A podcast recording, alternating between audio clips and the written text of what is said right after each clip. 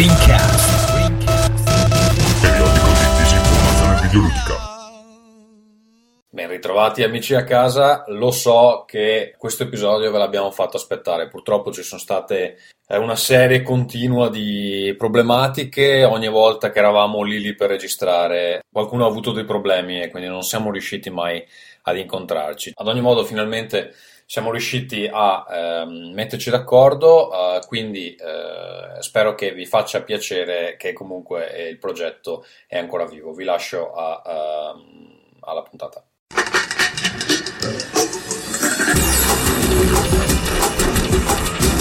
Rincast presenta Nerdcore. Amici da casa, questo è Rincast 86. Pensavate che fossimo morti e invece no. Sapete chi vi porto questa sera? Vi porto Davide Moretto. Ciao a tutti. Vi porto Simone Trimarchi. Eccolo. Vabbè, però non sta a rovinarmi tutto il podcast con questa...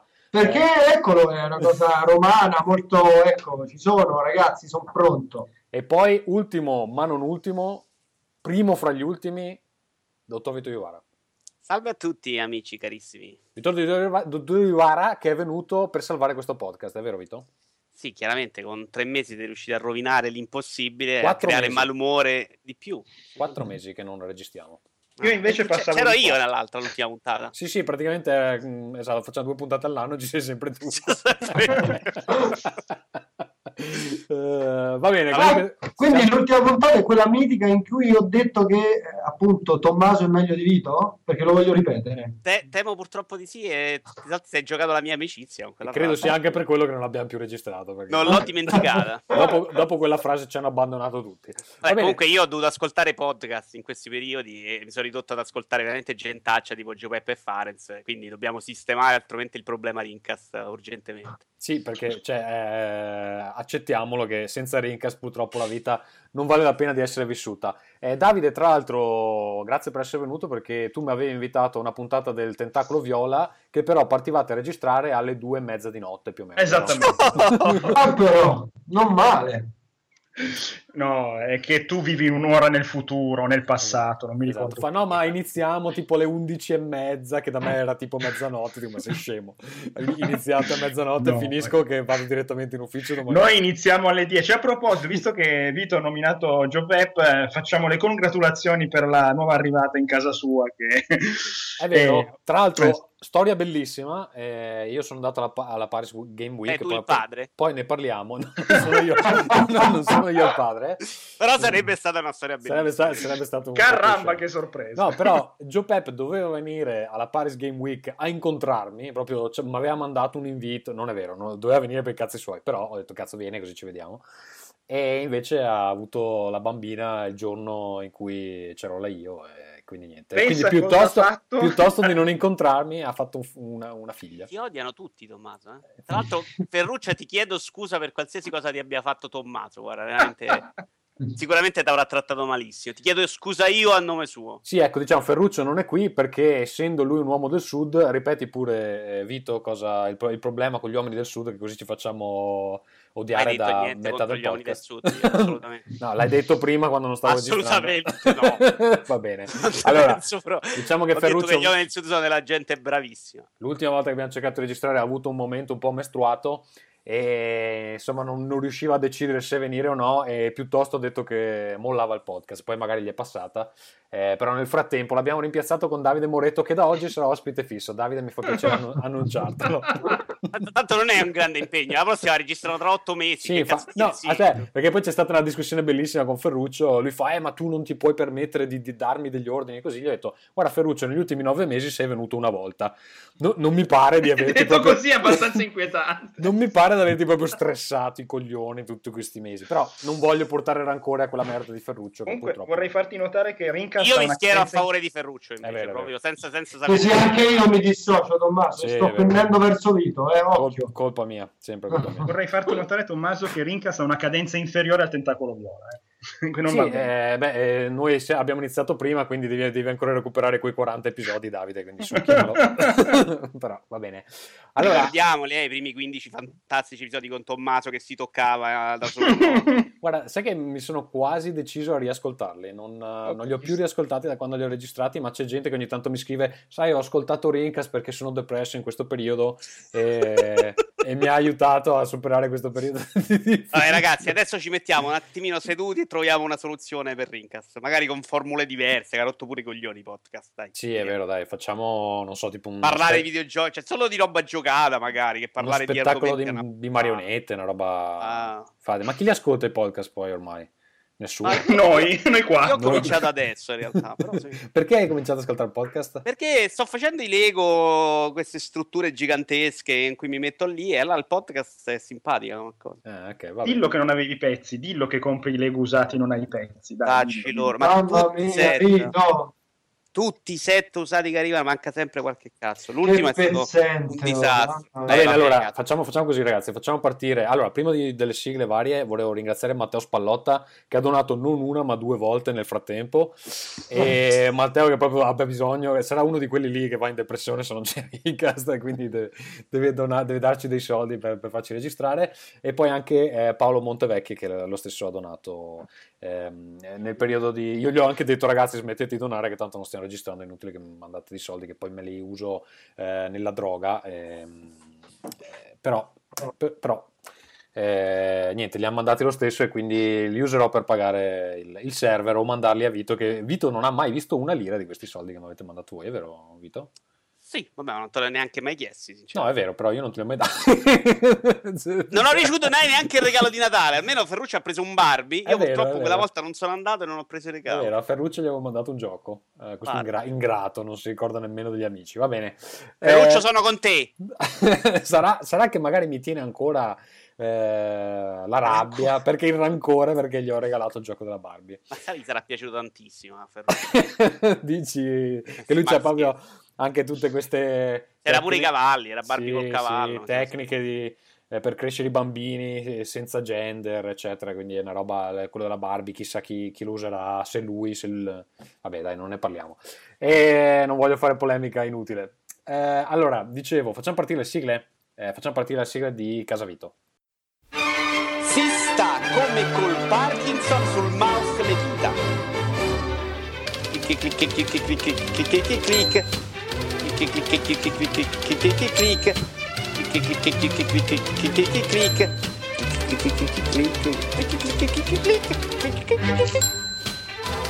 Clic clic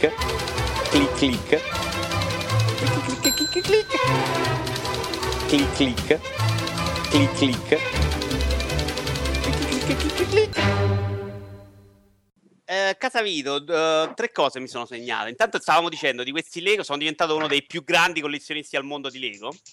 Allora, senza che fa lo sparazzino a darmi del pezzente, i set che sto comprando io, nuovi, che non si trovano più, costano tipo 4.000 euro. C'è un pezzente. Vabbè, Tra i ma 4 e scusa, 5.000 che set- euro. che- ma sul serio? Che set stai comprando? Scusa. Eh, guarda, quelli costosi che, che arrivano così nuovi sono il Millennium Falcon, quello gigante, e il Taj Mahal. Ma dove minchia li metti tutti sti Lego? Vabbè, casa, lo sai che è grande casa mia, dai. Sì, ho capito, ma ormai, cioè, se com- compri un Lego al giorno, ci avrai un... No, non ne compro il cazzo uno al giorno, ne ho comprati un po' tutti insieme, ma era per finire la collezione. Ma vabbè, comunque, il problema di comprare questi set usati, che io compro tramite un sito che è tipo eBay, solo fatto solo per solo i Lego, Ma è è tipo che- sulla Darknet, è quello dove vai anche a comprare Esatto. la droga? Sembra un po' una roba o i bambini. È un sito serio, per piacere. Io sono tornato. Porca miseria. Allora, allora. E niente, che manca sempre qualche pezzo. Di solito poche cose, magari alcuni sono sbagliati. Stavolta invece ne mancavano un fracco, però grazie a Dio erano tutti disponibili sul sito della Lego e, ho dovuto ordinarli 11 euro. Dopo aver pagato questo set un miliardo di dollari più tre piotte di dogana.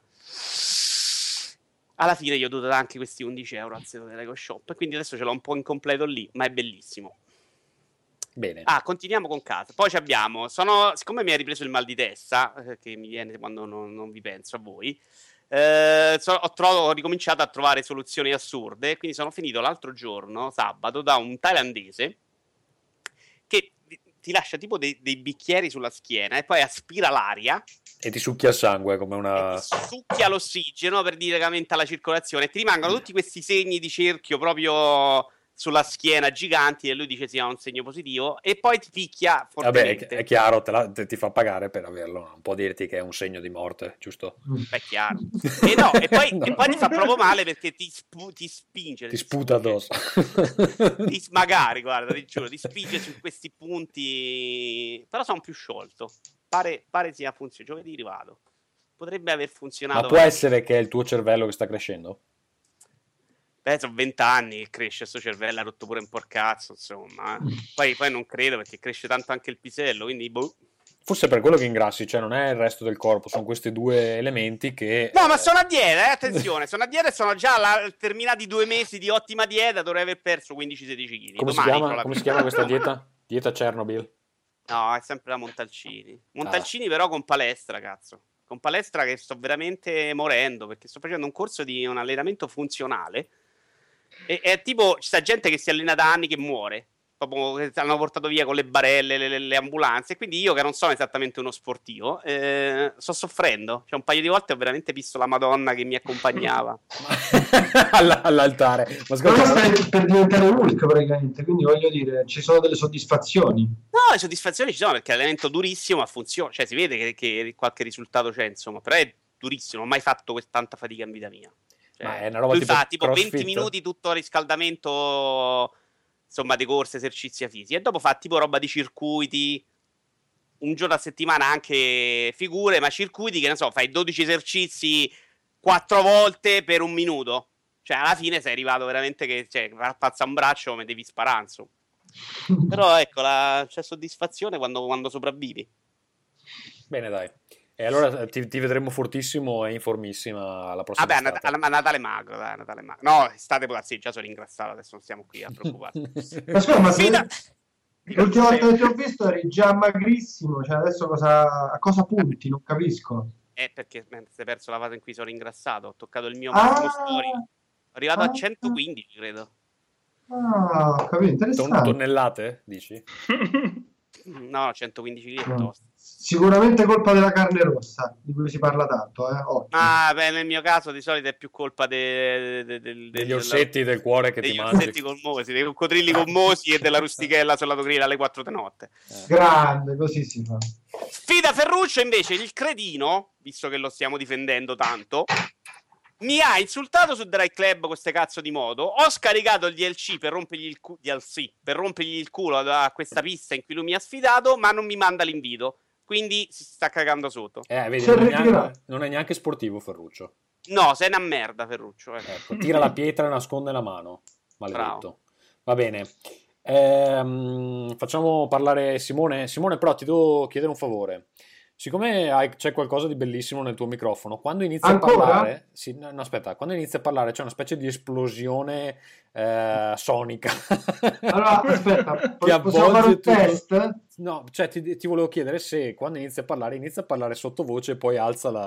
Ah, Aspetta, invece facciamo così perché questa Skype è la, vuole, è la tua esuberanza, può essere. no? se vuole modificare automaticamente il volume delle mie cuffie. Quindi se io tipo lo metto così, Eh. ciao ciao, provo a parlare, inizio a parlare, ancora così No, drastico. così mi pare bene, però cioè, ti, ti vedo molto esuberante quando inizi un discorso, quindi faccio questa esplosione tipo eh, Io- granata IMP, hai presente? Ok, a posto, ma io voglio sovrattare il titolo. L'importante è Va bene, facciamo partire la tua sigla.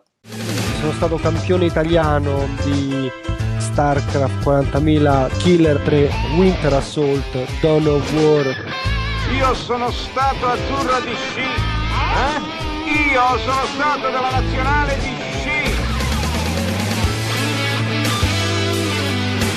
stavo per battere il cazzo sulla tastiera così gamble Che bravo! Te lo dimostrerà.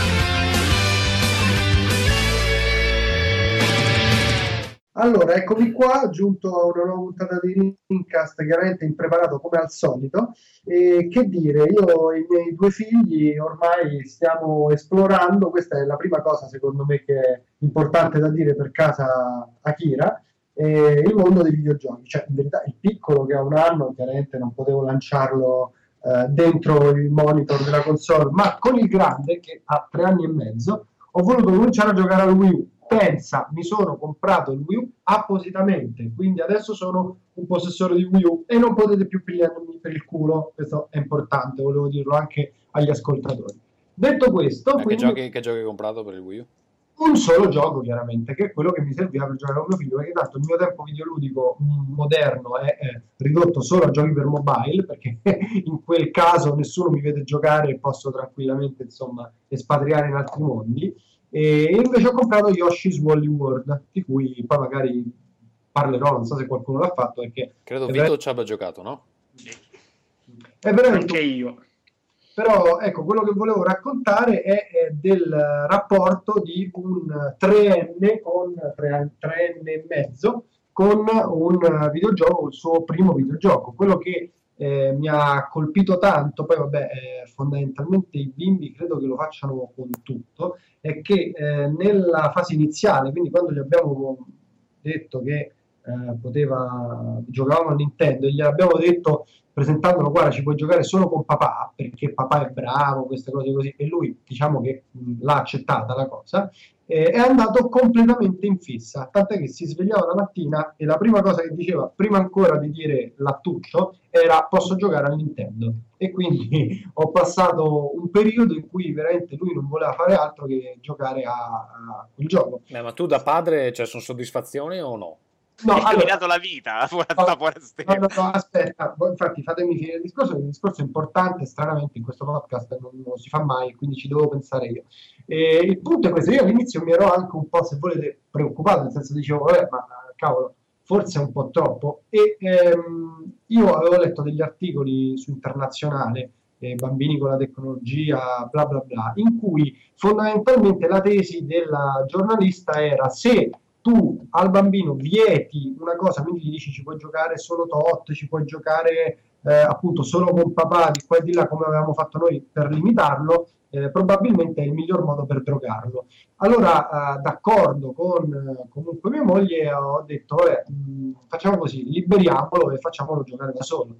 E la cosa che ho notato, abbiamo notato, che eh, in fondo era quella che teorizzava l'articolo tanto bene, è che dopo un po' che lui ci poteva giocare da solo, eh, si è stancato naturalmente perché i bambini vedono tutto, secondo me, alla stessa stregua. Diciamo che ha visto Nintendo come un altro dei suoi giocattoli, visto che a quel punto non aveva più dei limiti, ok? E eh, così facendo, quando ci, veramente ci vogliamo giocare, addirittura glielo devo chiedere io, perché se no lui gioca con le costruzioni, gioca con... adesso sta in fissa con Netflix, devo dire la verità, quindi ogni volta gli si propone una cosa nuova, appunto come dicevo è normale che i bambini vadano in fissa, e, mh, però ecco, quello che volevo raccontare dalla mia esperienza è, è che poi spero sia educativo per altri genitori eh, gamer come Jopep e insomma Ferruccio, anche perché no, anche se Ferruccio da me non prende sicuramente consigli, è, è- è che ecco, se questi bimbi comunque crediamo tra virgolette in loro e quindi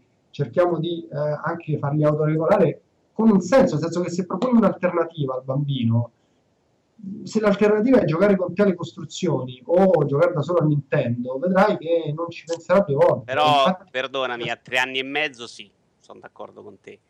A dieci, se gli dici gioca quanto cazzo vuoi con i videogiochi, secondo me lo, lo, Beh, to- lo eh, togli, Davide, lo togli tu, tu a hai 22 pro- anni. tu hai problemi simili no, con la- tuo figlio? No, eh, in realtà sono d'accordo con Simone perché il mio ne ha quasi sette. Effettivamente, se tu lo lasci, ov- ovvio che mh, non è che puoi proprio lasciarlo al 100% sempre da solo, però quando tu vedi che, si- che sta giocando tranquillo, dopo un po', se non gli dici niente, si rompe le palle e, ti- e si mette a fare qualcos'altro.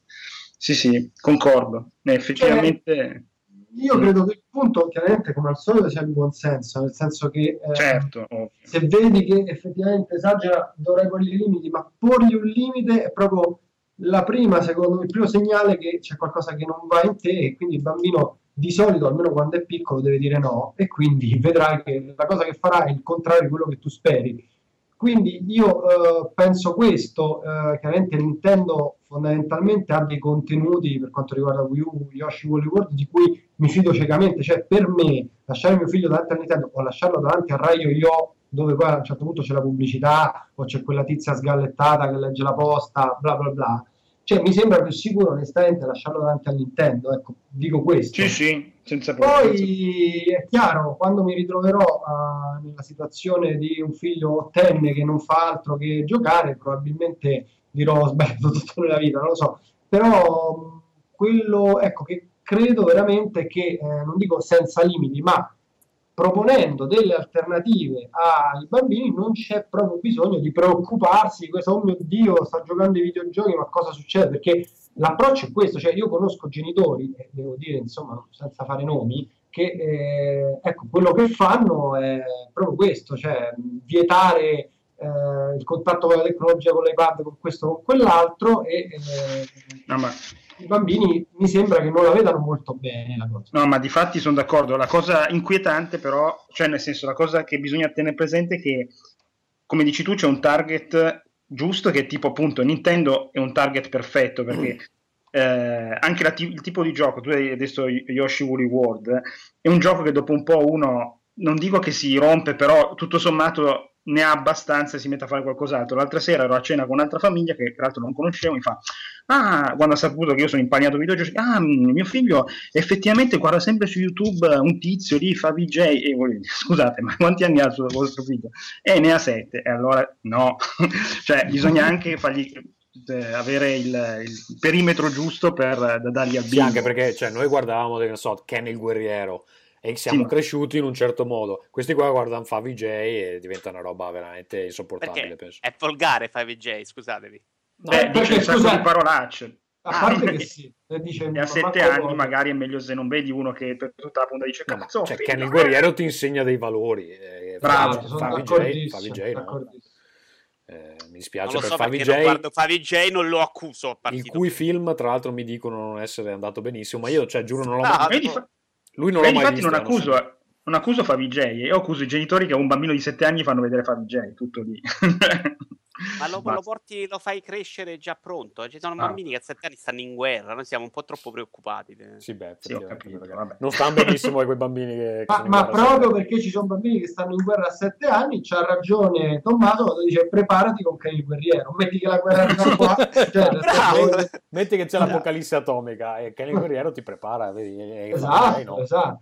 No, a, a parte tutto, la difesa di Kenny il Guerriero, io sono uno dei più grandi difensori che eh, ho sempre pensato che fosse per carità un cartone violentissimo e che di certo non è che adesso faccio vedere Kenny il mio figlio quando avrà 5, 6 o 7 anni, magari dovrà essere un po' più grande, però una cosa che credo mh, è, è abbastanza intelligente del cartone è che i cattivi sono cattivi e i buoni sono buoni, cioè da lì veramente si imparano determinate cose che poi con l'andare avanti del tempo delle serie tv sono un po' cambiate, mo sono tutti un po' buoni, tutti un po' cattivi, ma poi diventano buoni. Lì il cattivo era cattivo e riceveva una punizione, il che vuol dire che se sei cattivo pure te, ricevi una punizione, giusto? Cioè, Sì, non ecco, so. magari non ha molte sfumature Ken il guerriero, però, Esatto, però a, appunto. quelle- a quell'età effettivamente... Prima o poi esplodi se sei Secondo me scordati che tuo figlio vorrà vedere queste robe quando è grande. Vabbè, questo scordatelo tu perché io farò tipo arancia meccanica, quindi Va bene. no- no- non penso che avrà scelta. Però, allora, detto questo, l'altra cosa che è successa a,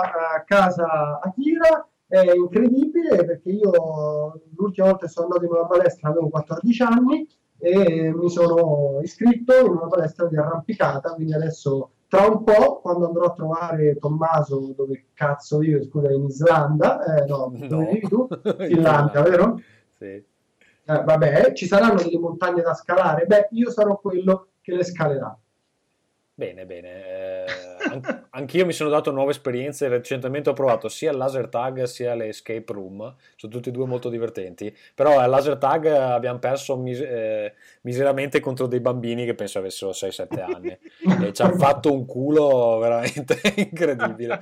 Eh, la generazione cresciuta a Call of Duty. eh, eh, non, non- non posso competere. Eh, Davide, eh, non avendo la sigla, è meglio che fai tu eh, prima? Ah, ah, faccio la sigla? Ah no. No, fai, Ehm, fai quello che vuoi.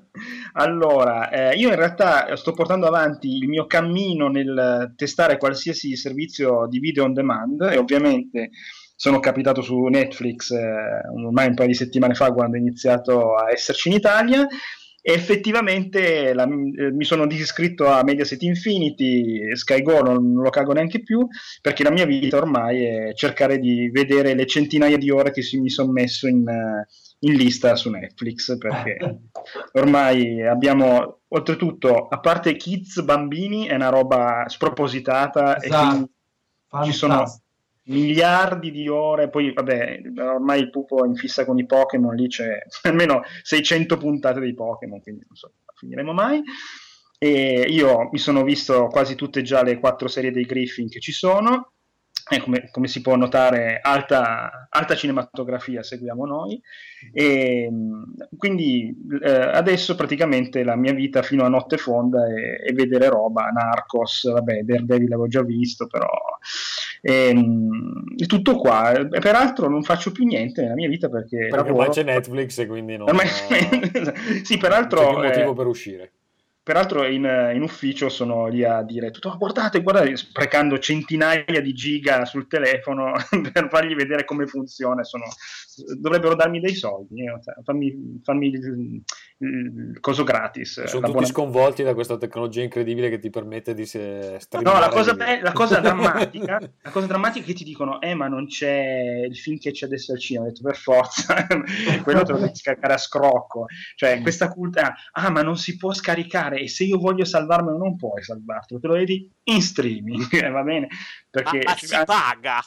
Eh, Eh, sì, però, sì, sì, ma- che merda. Ah, ah, Eh, devi sì, pagare, eh, Tra sì. l'altro, eh, notizia molto triste, mi sono accorto ieri purtroppo che ha- hanno chiuso Popcorn Time, che era il, il sito più bello de- dell'internet, e purtroppamente l'hanno chiuso perché da quello che ho capito gli ingegneri se ne sono andati in blocco per fondare un altro servizio. In realtà, nella mia ricerca infinita di roba da vedere, anche se non ho il tempo, ci sono altre alternative ben più potenti di quelli. Però questo Ah, sì? potremmo discutere Ok. separatamente. Va bene, Tra, tra l'altro, Popcorn Time, Popcorn Time ha chiuso l'esatto giorno in cui è arrivato Netflix in Italia. Questo un po' puzza. È un segno. Un segno. No, beh, cioè adesso che, che Netflix è arrivato in Italia faccia chiudere Popcorn Time in tutto il mondo. Immagino che, visto quanto siamo scrocconi, credo che Popcorn Time in Italia utilizzasse la banda so, per mezza Europa, quindi poi no, chiaramente è una sciocchezza, però oh, questo è quanto. Sa- chiamalo lo sapevamo, caso, Lo sapevamo, l'hai detta tu. eh, appunto, bravo, bravo Vito, così mi piace. Sarà Va bene. un batti e ribatti con te. Faccio partire la sigla di Casagazzo. Amore, hai fatto la spesa? Casagazzo, Amore, hai lavato i piatti? Casagazzo, Amore, stacca con i videogiochi che mi sento sola. Casagazzo,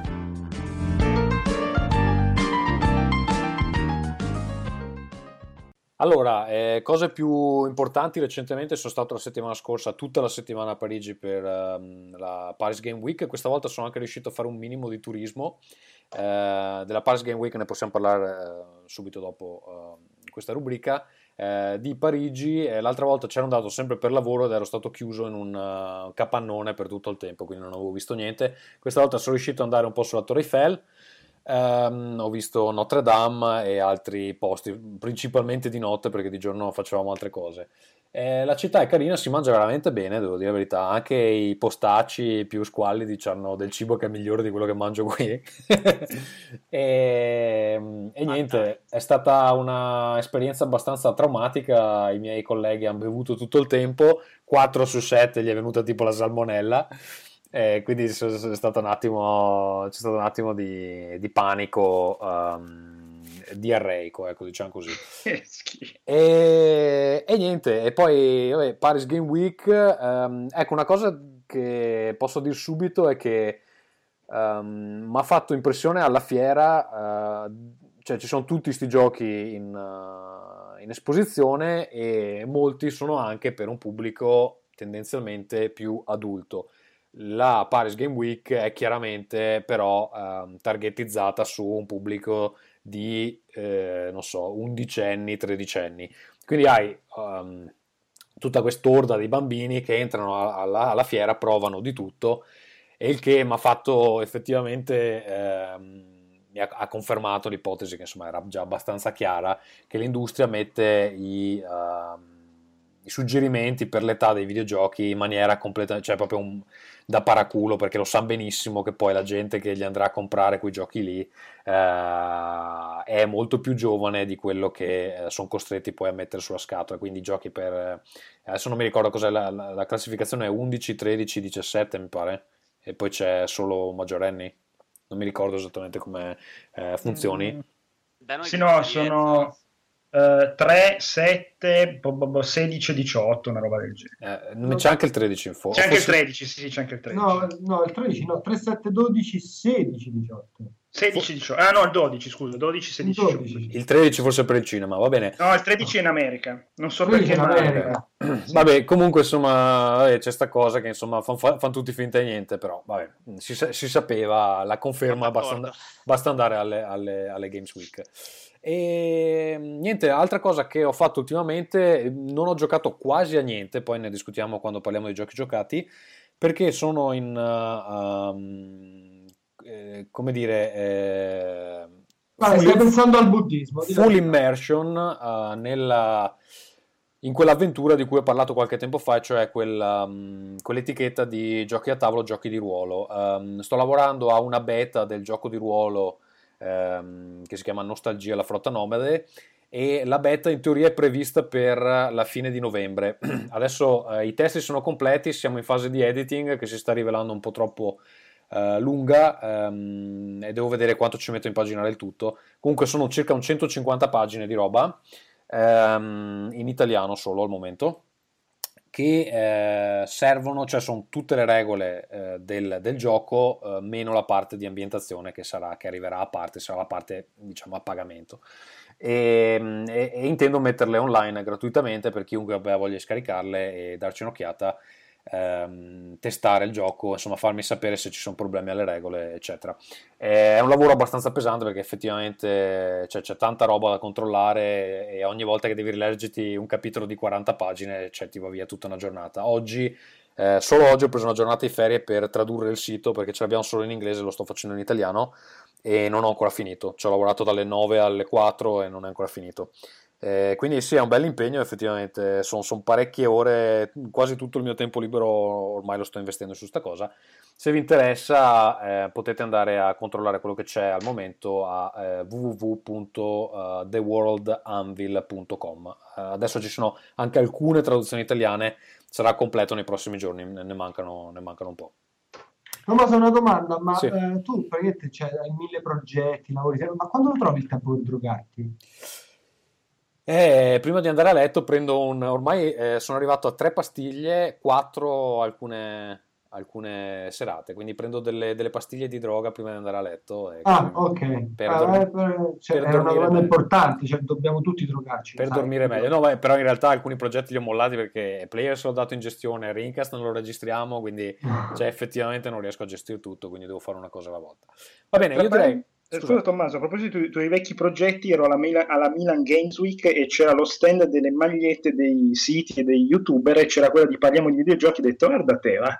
Eh, Che- parliamo di videogiochi, Eh. un, altro, un altro progetto iniziato e poi dato in gestione perché non c'avevo più voglia. E io sono così, un, uh, un Kickstarter. Eh, va bene, ehm, direi di passare direttamente alla Paris Game Week. Vorrei sapere le vostre impressioni da eh, spettatori perché immagino l'abbiate vista in streaming o almeno il giorno dopo, no? Eh, Vito, Non l'ho vista. non l'hai vista? Proprio non hai visto niente di quello che No, stavo ho guardato dopo quello che hanno presentato, insomma, non mi aspettavo grandi cose, e grandi cose non sono arrivate, insomma. Va bene, Eh, Simone? Manca un po'. Se vuoi posso parlarti della Milan Games Week, ma a grandi linee. Ah, beh, parlaci, parlaci di quello parlaci della tua, sì. Vabbè, Milan Games Week, eh, insomma, evento sicuramente da- da- dal grandissimo pubblico perché miete vittime, nel senso che poi oh, ci sono delle file assurde, sembrava Expo, guarda, abbastanza allucinante. E che dire, incentrata purtroppo, per fortuna, chi lo sa, anche lì sugli youtuber che ormai fanno il bello e il cattivo tempo ovunque. Io eh, ho lavorato per anni alle fiere di videogiochi, ho fatto 5 Lucca Comics di seguito con Pro Gaming Italia, insomma facevo poi, lo sapete, telecronista delle sfide di Counter Strike piuttosto che presentatore di eventi di Activision, di Guitar Hero, questo e quell'altro. E eh, chiaramente ho sbagliato età, nel senso che al tempo mio queste fiere erano per appassionati quattro gatti, Legacy quattro da- gatti, e adesso invece anche a Lucca pare che il padiglione Games avesse la fila col contatore, e quindi solo 8 persone potevano entrare e c'erano ore e ore di attesa per eh, insomma entrare dentro. Tornando alla fiera, comunque sia un, secondo me una bella organizzazione, poco si è visto del gioco competitivo che un minimo era stato sbandierato perché non so se sapete che Milan Games Week è stata una delle tappe del Capcom World Tour o non mi ricordo come si chiama di Street Fighter quindi c'erano i pro Capcom Pro Tour una cosa del genere c'erano i pro a Milano questo è stato molto figo chiaramente e, mm, e nulla comunque sia giochi presentati poca roba direi insomma si, do- si potevano mettere le mani comunque su quelli che sono le uscite ormai imminenti che insomma immagino che delle persone esperte nel settore come voi abbiano già in beta testing o cose del genere. Giusto? Beh, però c'era Io ho assetto provato- corsa per PlayStation 4, eh. Cosa c'era, scusa? C'era assetto corsa per PlayStation 4. Ah, eh. già, c'era Ass- Assetto Corsa per PlayStation 4. Che non me l'aspettavo, sinceramente, lì da giocare. Mm-mm. Se ve lo siete dato sui denti, invece, avete provato VR e PlayStation VR? No, c'era troppa coda. Nessuno? Allora, io no, c'era anche a Parigi, ma è un consiglio che do è non provare mai VR alle fiere pubbliche perché se lo mettono in faccia a talmente tante persone che se esci di lì senza un'infezione agli occhi sei veramente fortunato. La madonna, cazzo. Ah, beh, Vabbè, ma qua- pensa dopo- quanta gente lo prova. Se lo provano 100 persone, Vito, io non lo farei onestamente. Eh, io non l'ho provato perché noi abbiamo dei kit eh, Morpheus eh, in ufficio e penso ce ne manderanno di nuovi. Solo tanto per... Cioè, ne avevamo due, uno l'ha imbricato immediatamente gli ingegneri. Cioè, l'ha messo... ha provato a farci girare un demo, l'ha imbricato e è in- inutilizzabile. Praticamente lo puoi buttare fuori dalla finestra.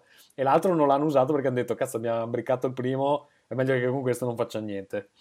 Eh, quindi, però ho visto che sono cambiati i test, i, scusa, i, no i test, i, eh, come si dice, i, i modelli. Eh, ha- hanno delle luci aggiuntive adesso sui lati, penso che abbiano aggiunto dei sensori di qualche tipo.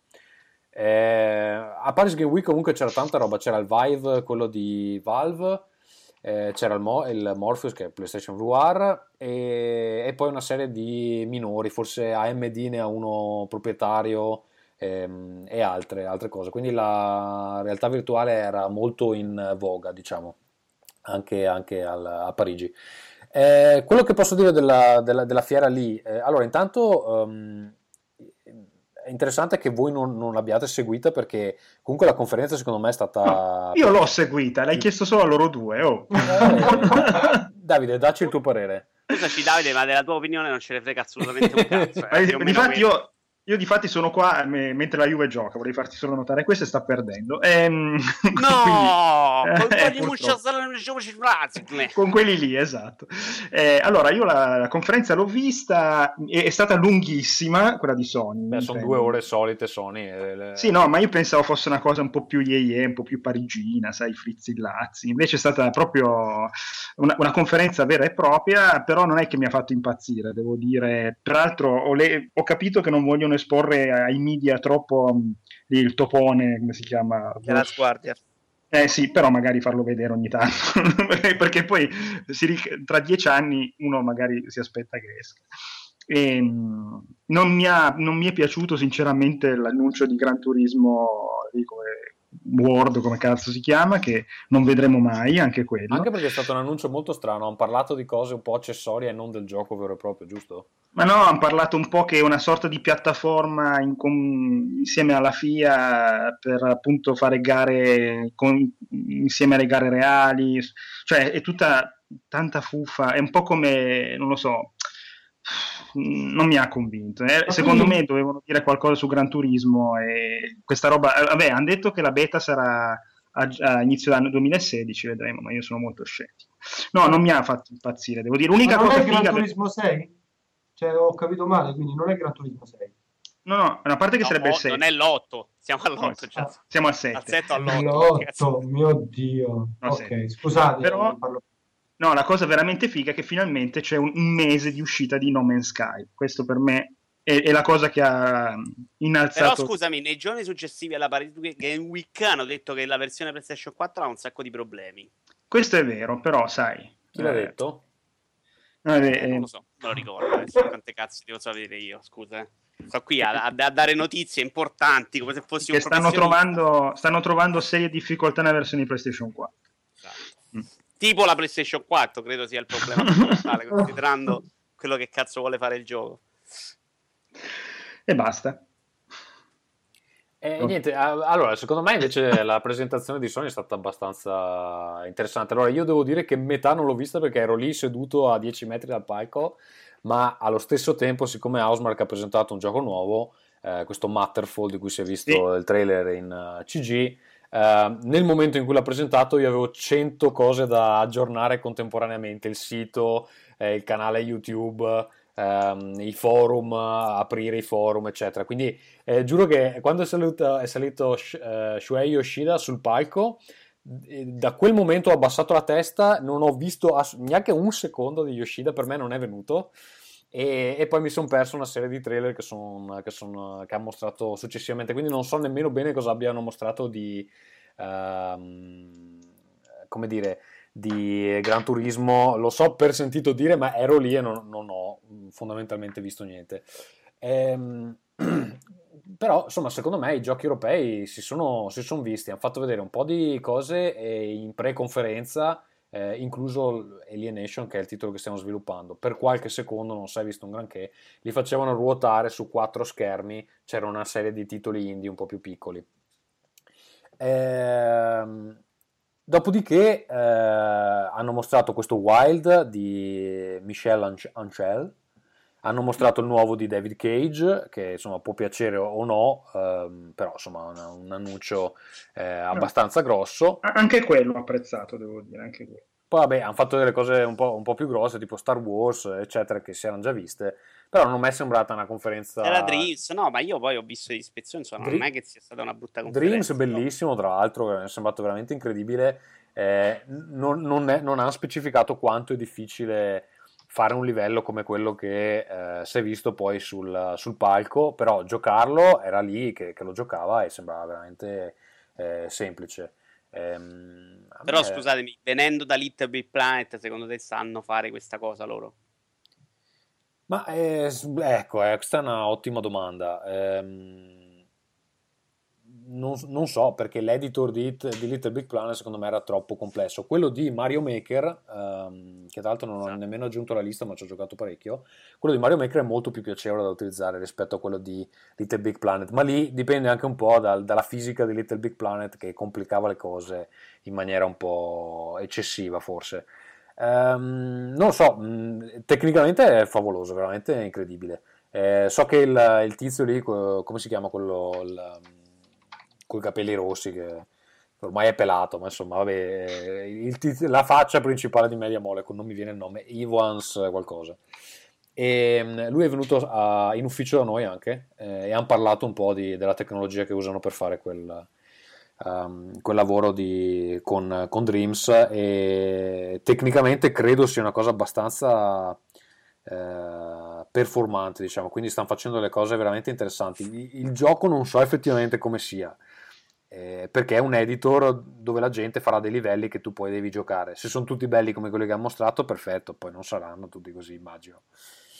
Ehm, così, eh, questo è quello che posso dire. Devo dire che eh, essere lì in mezzo al pubblico è un'esperienza veramente interessante perché Sony veramente sta spendendo i miliardi. Eh, il, ci- il cibo che c'era prima della conferenza penso sarà costato un milione di euro da solo.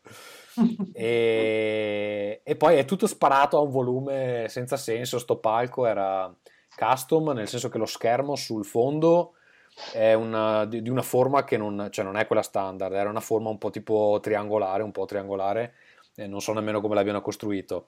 E, e vi assicuro che le cose pratiche da preparare per far girare un trailer sullo schermo sono abbastanza complesse perché, per esempio, prima di andare alla Paris Green Week noi stavamo cercando di preparare eh, questo fondale che, perché cioè, il trailer eh, dei giochi è centrale. Poi sul fondo hanno questo schermo gigante che ha delle animazioni sul fondo. E cioè, per creare quelle animazioni che andassero bene in quel formato stranissimo, ci abbiamo messo fondamentalmente un mese, eh, perché poi Sony ovviamente ti manda i requisiti sbagliati, eh, non c'è mai una comunicazione particolarmente efficiente, efficiente con Sony. È successa anche questa cosa che è di- divertentissima, insomma divertentissima, che ehm, di Alienation non ne hanno parlato durante la conferenza, il giorno dopo eh, è uscito il trailer perché PlayStation Australia l'ha leakato, eh, perché doveva uscire il giovedì, l'hanno fatto uscire il, il mercoledì, e lo stesso giorno eh, il gioco è andato in pre-order su alcuni PSN, non su tutti, e a noi non ce l'avevano detto. Cioè, non ci avevano detto che andava in pre-order e non ci avevano detto il giorno preciso d'uscita. Quindi, cioè, proprio questi momenti di panico totale in cui vedi la roba e dici, cazzo, ma posso comprarlo?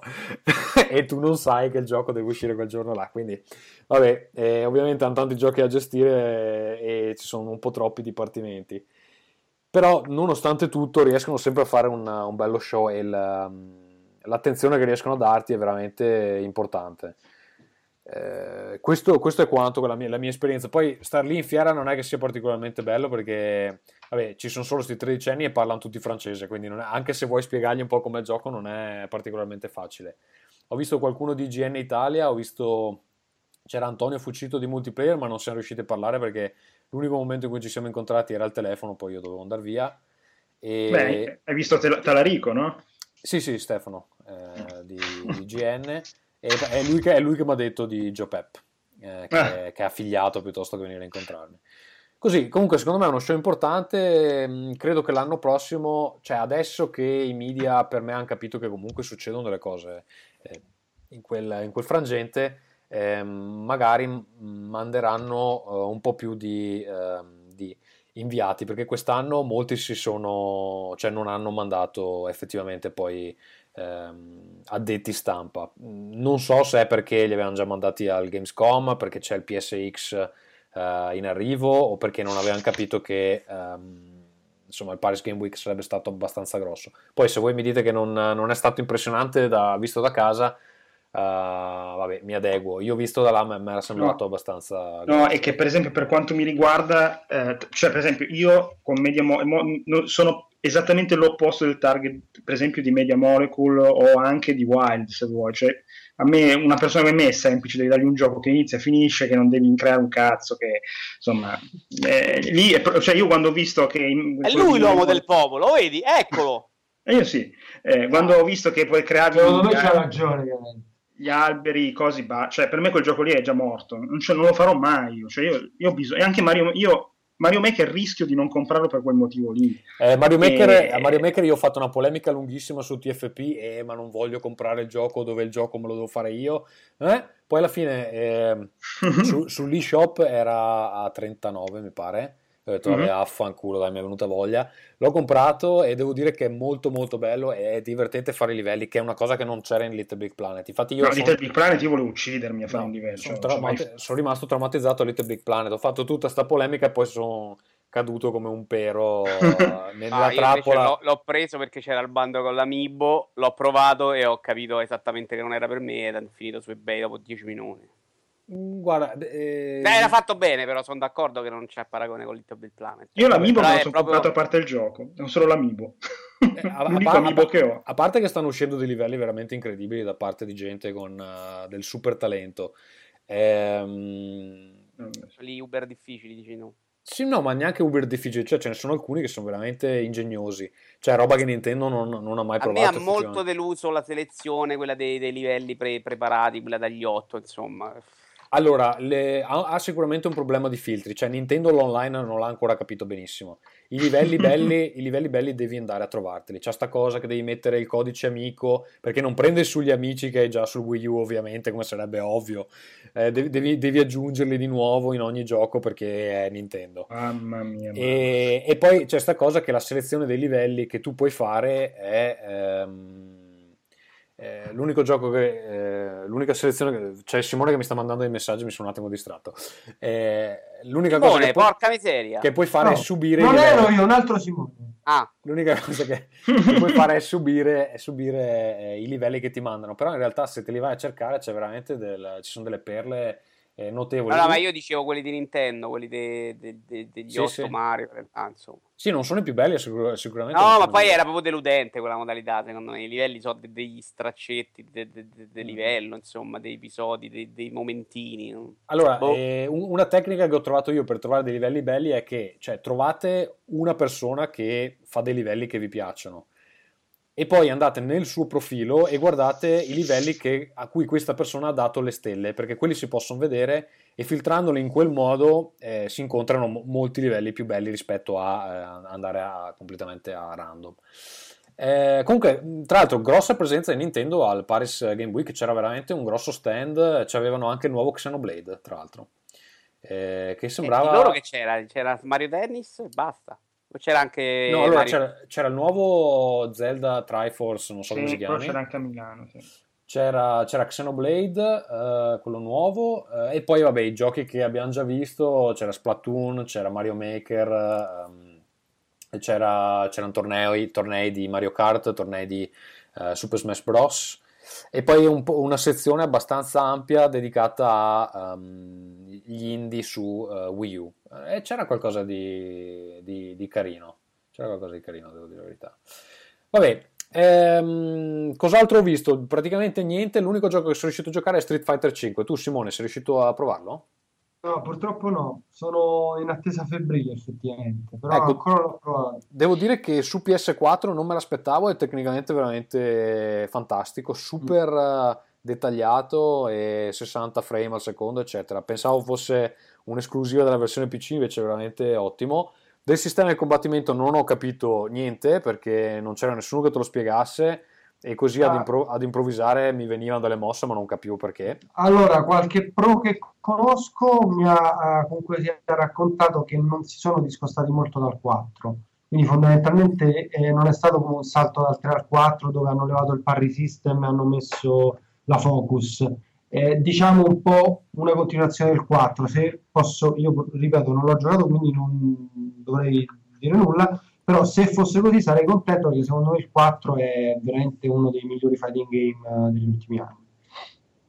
Sì, no, beh, mh, alcune cose non, non ci sono, ad esempio non ci sono i focus attack, eh, poi ci sono delle barre che non sono sicurissimo come vengano utilizzate. Comunque mi è parso molto promettente. E ho notato anche che hanno cambiato abbastanza drasticamente Ken e pure Dalsim, che vabbè l'hanno presentato on stage, eccetera. Eh, basta, oltre a quello fondamentalmente non ho, ho visto un sacco di Star Wars Battlefront perché c'era una specie di torneo, ma ehm, nient'altro. C'è un, c'è un servizio per PlayStation eh, Plus che non credo sia aperto in tutte le nazioni ed era disponibile lì, si chiamava PlayStation League, che non so se sia tipo un servizio apposito all'interno del Plus per eh, supportare l'e-sport. Però da quello che ho capito lo- l'hanno lanciato solo in alcuni eh, posti e non ehm, evidentemente non ancora in Italia. E nemmeno Io ho visto qual- qualcosa non di simile, per carità, ma qualcosa del genere sul sito Sony italiano, eh. Ora, Ok, eh no, invece proprio PlayStation League, leggo.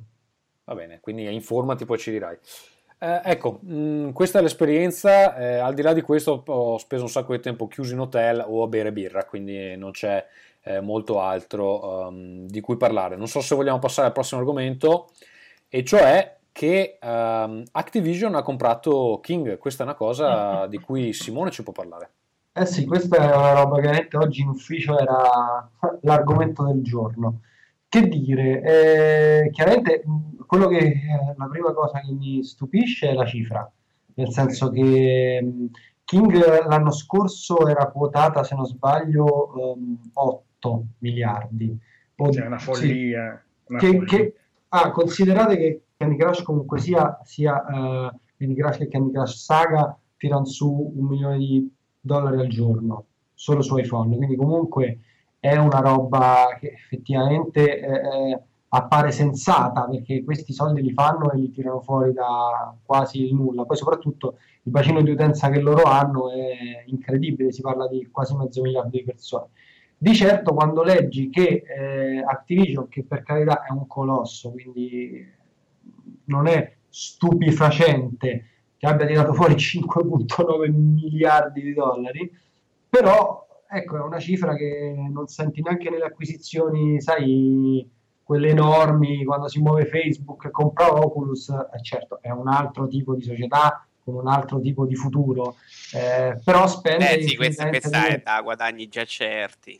Cioè, se, pe- se pensi che eh, l'unica altra cosa di, quel- di quella grandezza lì è Microsoft che ha comprato Skype per eh, 8 miliardi, Siamo, cioè quella fascia lì di costo.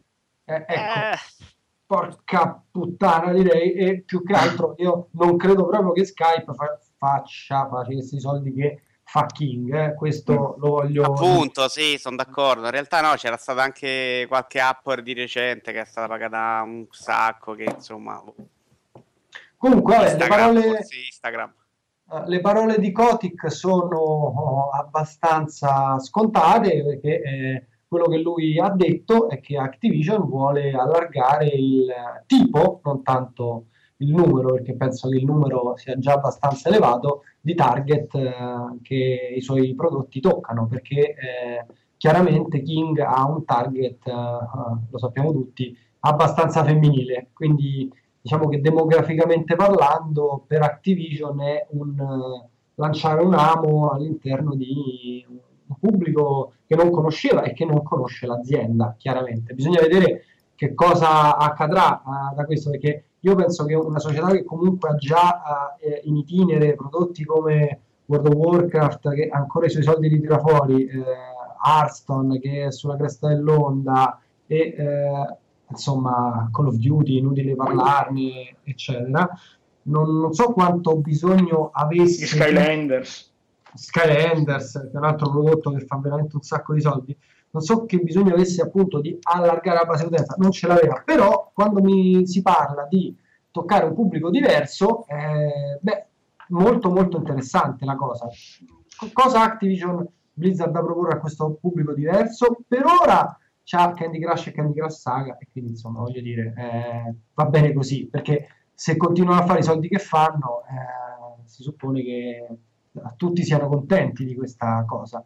In futuro, ecco, è più una domanda che mi piacerebbe porre a voi per capire eh, qual è la strategia dell'azienda e dov'è che la mossa va a parare, perché eh, io chiaramente non vedo eh, dei prodotti all'interno del pamphlet eh, Activision così casual da arrivare eh, dove è arrivato Candy Crush, no? Ma eh, noi abbiamo un insider, un ex ringhico che lavora per King, eh, ne abbiamo parlato oggi, tra l'altro lui mi diceva che ha anche delle azioni di King, quindi se fanno l'acquisizione sicuramente ci guadagnerà dei soldi, non tantissimi ma abbastanza. E, e lui mi diceva che comunque anche King ehm, sta cercando di dis- diversificare un po' e ci sono delle cose che stanno sviluppando che potrebbero essere compatibili, diciamo così, con... ehm, sento della gente che si sta sconnettendo, chi è che non è connesso? Mm, Non lo so, io penso Io di- ci sono. Vito, ci sei? No, a No. questo punto no. Abbiamo, abbiamo perso Vito. Eh, no, eh, mi diceva che ci sono delle cose che sono compatibili, ecco, con ehm, delle proprietà intellettuali, mettiamola così, di Mm. Activision o di Blizzard.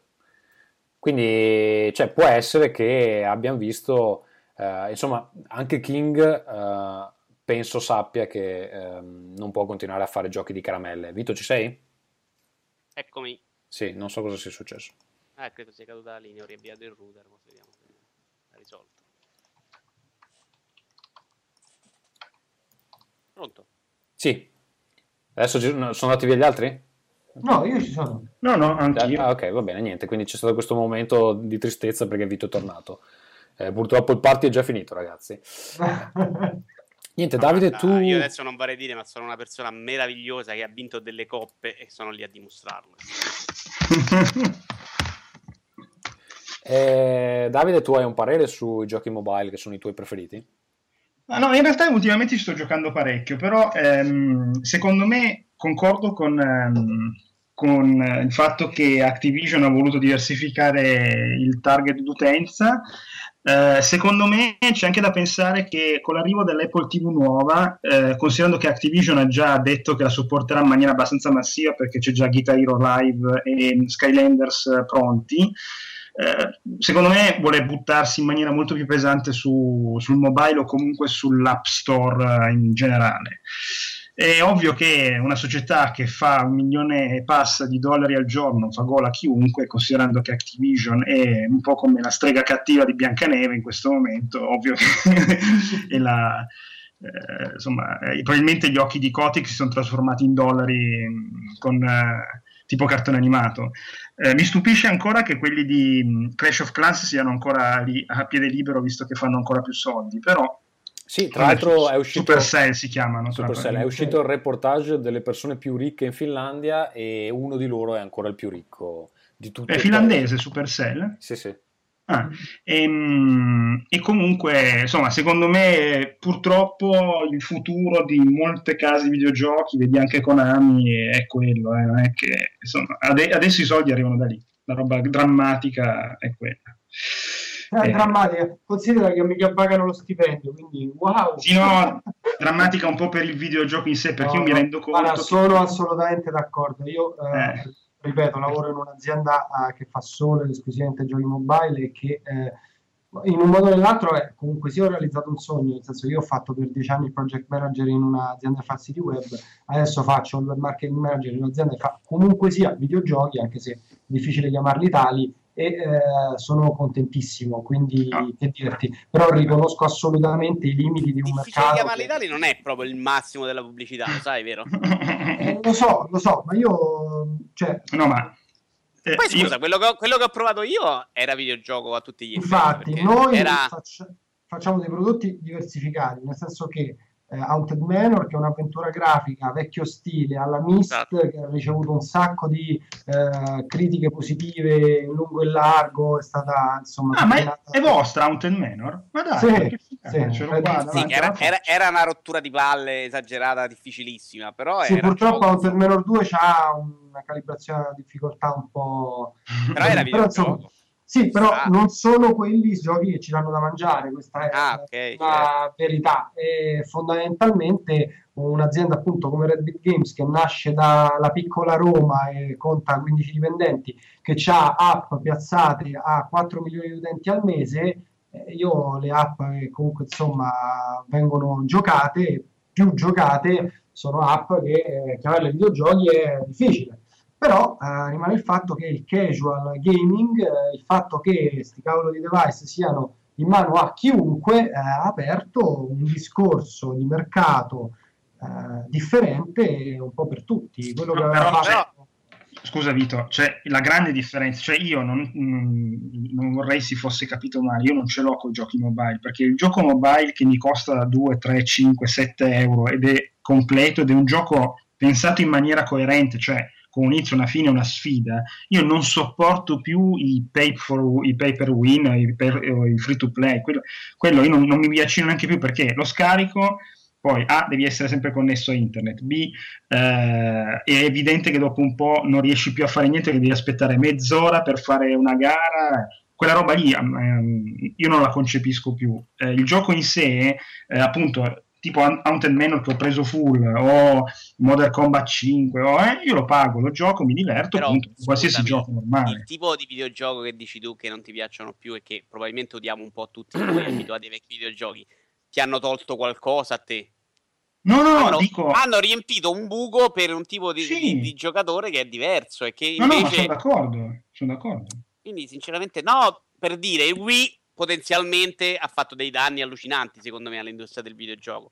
Il free to play, per quanto possa essere dannoso, se ne va in- da un'altra parte, ecco. No, non sono d'accordo io, onestamente. Cioè, un conto è Hearthstone, e vabbè, mh, Pay per Win l'ha chiamato Davide. Hearthstone è eh, un gioco... Ah, sì. è un, un gioco vero, punto. Poi che più Eh, paghi adesso, e più adesso lo senti no? la mancanza delle carte, però sì.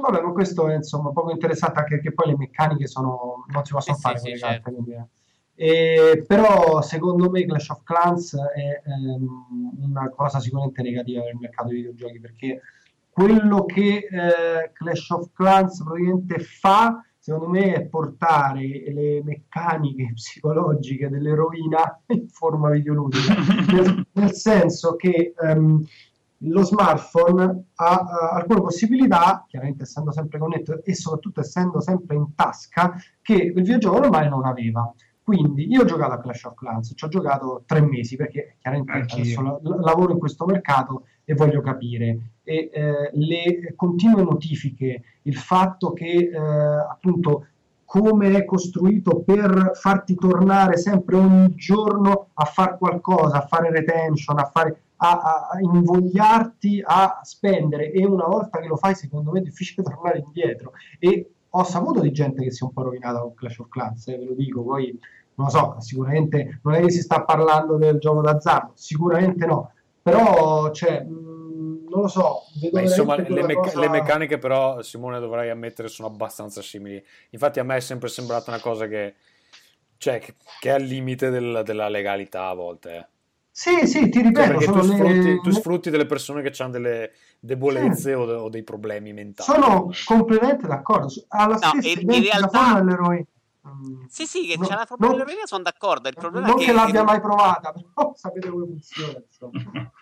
Se- secondo me va a prendere quel tipo di fobia che abbiamo tutti, ah, non solo quelli che hanno quella del gioco d'azzardo. E questa cosa, de- de- io ho provato quello dei Simpson a lungo e funzionava più o meno in modo Uguale. simile. Sì. Sì. Lì Però- il vero? Sì, che era fatto molto bello, tra l'altro. Secondo Sì, me sì, è un bel gioco. No, non è un bel gioco, è la stessa merda, però fondamentalmente riprendeva bene il, il mondo dei Simpson, ecco, in quel, in quel- da quel punto di vista era, era fatto bene.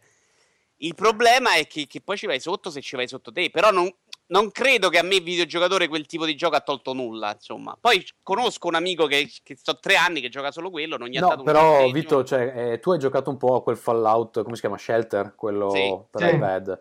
Cioè, quel gioco lì ha fatto i, i milioni, eh, adesso non so se sia ancora in classifica, però ha fatto veramente no, alcuni milioni. Eh, cioè, tu pensa allo studio che sta facendo Fallout 4, che sa che eh, il gioco, adesso Fallout 4 probabilmente venderà bene, però hanno fatto Fallout Shelter con un centesimo del, del budget. No, ok, da quel punto di vista sì, può far male al mondo dei videogiochi, sono d'accordo. Cioè, se si mettono tutti a ragionare così, abbiamo finito, è chiaro. Ah, Il me- problema ma- è che questa è pure una di quelle cose che tendenzialmente poi andrà a morire, eh. non credo che, che prosegua nel tempo eh, alla stessa maniera. Anche perché il free to play buono fa i soldi uno, 10 non fanno un cazzo. Ah, eh, certo, certo. Cioè, tu, Però- tu- adesso io, perché c'è questa cosa che la gente tante volte non capisce i costi, come mai costa così tanto fare videogiochi. Il trailer che noi abbiamo presentato di Matterfall, non so il prezzo preciso, ma sono, non so se sono, credo che sia meno di un minuto. Sì. E quel trailer in CG, che potrebbe essere come, non so, CG all'interno di una cutscene, no? magari fatto meglio perché è il trailer, però quel trailer lì costa più di 100.000 euro. Solo il Ok. trailer. Cioè, quindi tu immagina quanto costa sviluppare un gioco. Se tu riesci a fare una cosa del genere eh, con un, Però con un, gio- con un gioco mobile, la tua industria deve anche un attimino migliorare l'intelligenza, perché se ha mandato... Quante persone siete andati alla Paris Game Week? 7 adesso non, non Sette serviva. persone a ubriacarsi per cinque giorni. No, vabbè, mh, allora il, il motivo per cui eravamo in 7 è perché doveva esserci un altro annuncio che purtroppo abbiamo dovuto eh, togliere all'ultimo momento per questioni di altro tipo. Solo che ormai era tutto pagato, ho detto vabbè andate. Però è un costo che secondo me nell'ottica oggi del digitale, e lo dimostra Nintendo con i suoi direct, non, servi- non serve più a un cazzo. Se vuoi ottimizzare, comincia a tagliare ste robe del cazzo in mezzo, secondo me. Vabbè, eh, allora, eh, ok, ehm, come vuoi, però cioè, quel trailer lì ha fatto 200.000 visite su YouTube. Praticamente è user acquisition per le visite, cioè eh, ogni, ogni vista gli è costata 50 centesimi, per, per intenderci. Sì, sì. E, mm, cioè, eh, adesso io immagino che eh, mantenere Clash of Clans ovviamente costa, costa tanto perché è un- un'infrastruttura enorme, però se tu riesci a fare un gioco eh, un po' meno grosso di Clash of Clans eh, per una frazione di quello che ti costa fare un gioco per console, è ovvio che si sta spostando tutti in quella direzione. Ma È normale, sposta, guarda, ma già oggi Electronic Arts c'era una notizia in cui diceva che fanno più soldi dai DLC che ris- rispetto a quanti ne facciano con i giochi. È, è Beh sì, chiaro perché, che- perché il margine del DLC è più alto, penso. molto più alto. alto.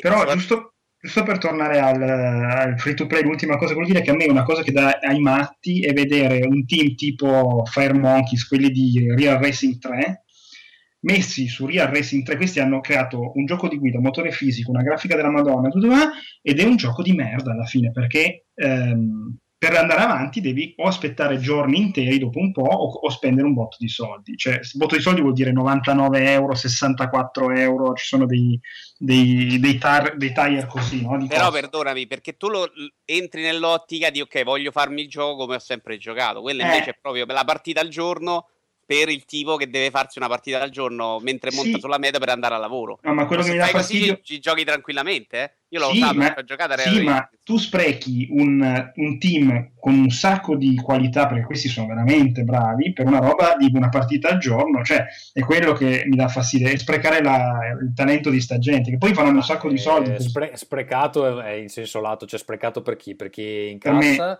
o per, No, per me. eh, per- Per, per- per- ah, per per Davide Moretti. esatto. Va bene. Eh, No, no, ma lo capisco benissimo nel senso. Però sì, effettivamente se, se poi Electronic cazzo ci fa i soldi, li mette dove cazzo vuole le persone. Secondo me per l'industria è peggio eh, fare un videogioco AAA e non guadagnarci rispetto a Sì, fare questi sì. giochi di merda che poi ci guadagnano. Perché alla fine sono soldi che loro entrano e che investono anche in altri titoli. Cioè, No, ma forse effettivamente il problema, c'ha ragione Davide, non è tanto il mobile, perché comunque su mobile si sono visti anche piccoli capolavori sviluppati da gente indipendente che è diventata famosa grazie al mobile perché eh, oltre ad avere una diffusione maggiore c'è anche un sistema di controllo che poteva interessare a più persone, bla bla bla. Eh, quindi magari è più puntare il dito sul free to play, me ne rendo conto, però eh, effettivamente tutto quello che eh, è free to play è praticamente su mobile, non sbaglio, cioè nel senso questa roba, questi carrozzoni enormi, io li vedo solo lì, no? Non funzionano se in realtà. In realtà hanno provato a mettere qualcosa, mi sembra, sulle console da casa per dire. Vabbè, no, a- adesso PC ci sono, ma funzionano poco. su PC non funziona pochissimo, nel senso che comunque Hearthstone su PC funziona, LOL funziona tantissimo e adesso arriva Però Overwatch. sì, Hearthstone, come dicevi tu, è, è un ibrido. È una sorta di via di mezzo. È, è più il gioco alla Magic, no? Che non è un free to play. È Magic messo in Eh chiave sì. digitale. Quindi Sì, sì. sta un po' a metà, ecco. Sì, diciamo Però che ecco- su- Hearthstone la roba che guadagni non è estetica, cioè ti danno delle carte effettivamente. La roba per cui paghi. Sì, sì, sono Cioè- delle carte che compri e che giochi. Poi adesso, dopo l'ultima espansione, per dire non avere le carte vuol dire che col mazzo tu non fai più un cazzo, secondo me. Però c'hai un sacco di modalità in cui giochi e basta. E... Beh, però scusa, che cosa cambia dal eh, comprarsi le gemme a Clash of Clans? Nel senso che uno sono consumabili e l'altro ti rimane, cioè quello cambia, no? Sì? Non conosco abbastanza bene Clash of Clans. ti- ti- ti- Eh, no, Clash of Clans, eh, sì. Sì, Non lo so. Clash of Clans. Non... sai neanche cosa vuoi dire, Vito. Va bene. No, pensavo stesse parlando di quello del gemme. Ho fatto confusione mentale. Allora, eh, ultimo argomento prima di passare ai giochi che stiamo giocando. Nintendo finalmente ha deciso di eh, cambiare completamente il suo sistema di account. Questo con, non so, 7-8 anni di ritardo. Fortunata- Anche 15. Fortunatamente, eh, beh, non so, allora, ehm, diciamo che eh, adesso che lo stanno cambiando, mi pare, da quel che, che vedo, c'è un articolo su Kotaku, mi pare che lo stiano facendo nel eh, modo giusto, cioè c'è questo nuovo sistema di account che permette di accedere a tutto, cioè ehm, smartphone, tablet, PC e console di Nintendo tramite o email e password o G+, Twitter, Facebook e c'è anche il Nintendo, ehm, se vedo bene, se capisco bene dal, dal simbolo, c'è anche il- l'account attuale che viene utilizzato eh, sulle console che non mi ricordo come, come si chiami, non è sempre Nintendo ID mi pare. sì, sì, Nintendo ID. sì. Esatto. E, e poi, eh, insomma, sostanzialmente è, il- è il sistema che hanno tutti gli altri per utilizzare eh, servizi come il cloud e eh, avere sempre la lista de- dei giochi che si sono comprati, che adesso c'è questa follia che se ti si spacca il Wii U devi mandargli la console nel centro di riparazione, che è veramente una roba che non, non ha nessun senso, ma nemmeno per loro deve essere una tale rottura di palle che eccetera. Ecco, la cosa interessante che mi pare di capire è che ehm, c'è anche un nuovo sistema di punti che va a rimpiazzare quello vecchio e eh, questa volta eh, non solo si guadagnano punti quando uno compra un gioco, ma si guadagnano punti anche quando uno gioca un gioco. Sta cosa non è chiarissima. Molto figo. Eh, sta cosa non tipo è chiarissima. Ubisoft, tipo. Play. Mm, sì, non si capisce se è legata allo sblocco di ehm, achievement di vario tipo o se è una roba che ci devi giocare tre ore per sbloccare un tot di punti, eccetera, magari può essere anche a tempo. Eh, non si è capito, comunque insomma, si potrà accedere a ehm, contenuti digitali di vario tipo, merchandise, eccetera. I costi di Nintendo per sta roba sono sempre altissimi. Tipo, eh, Vito, vuoi ricordarci quanto hai pagato in, pun- in stelline per, per quel eh, diorama bellissimo di Luigi's Di Mansion? Luigi? Mm. Non mi ricordo, forse 5.000. Eh, secondo me era 7000, che sono Eh, tipo l'equivalente di eh, cos'era? Ogni gioco te ne dà 2,50. In Eh, realtà non mi la ricordo. console 1000. Sì, sì. O 500. E poi non potevi mettere neanche più doppioni ecco, ultimamente. sono ma... l'equi- l'equivalente di 28 giochi, cioè praticamente devi comprargli tutta la, la libreria del, del Wii U. Perché... Vabbè, però quella era sempre stata una cosa in più. in realtà Gli altri non ti danno niente. Scusa, cioè, eh, è vero che è tanto, però. No, io mi ricordo che Microsoft aveva introdotto sta cosa che al tuo compleanno ti regalavano No. tre- 30 punti, che la cosa che costa meno ne costa 50, che era veramente una roba eh, senza senso. 30 Insomma, punti. era, sempre comunque roba in più. Sì, sì, vabbè, guarda, cioè, ma era talmente ridicola, eccetera. Solo, e poi, tra l'altro, è roba che si rivaluta su eBay in maniera impressionante, altro che oro. Vabbè, perché- I, tro- i trofei di Mario Kart, eh, tipo 10 volte in più, costavano su eBay.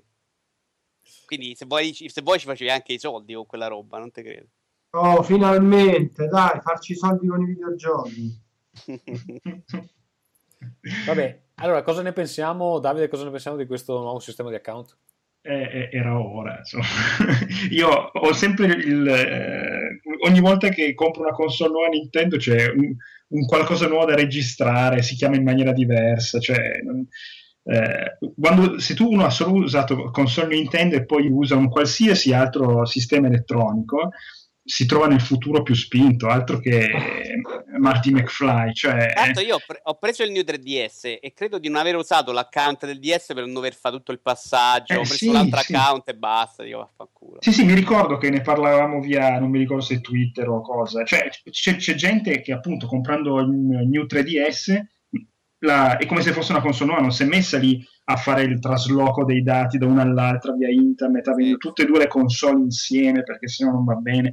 Cioè, è un delirio. Speriamo che finalmente la facciano un medio comando, quindi se mi si spacca la console, ne compro una nuova, mi logo col mio account e scarico tutto. Cioè, no, era era ora. Questo è veramente, è per una società che vive nel mondo dei videogiochi da 50 anni, è inconcepibile sia nel, nel suo mondo dei videogiochi Nintendo, nel bene e nel male. Quindi Sì, però un conto è il gioco online, cioè io addirittura posso ancora capire il codice amico che così il bambino non si va a trovare il pedofilo, bla bla bla, però questo è proprio, come dire, rompere i coglioni all'utente, non fare le cose così. Cioè è lo stesso motivo che Miyamoto, dopo dieci anni che c'erano 360 e PlayStation 3, quando è uscito Wii, ho detto, eh, effettivamente siamo un po' in difficoltà perché non siamo abituati con l'HD. Minchia, minchia, cioè... Ci vuole più personale, abbiamo scoperto. Eh, porca miseria.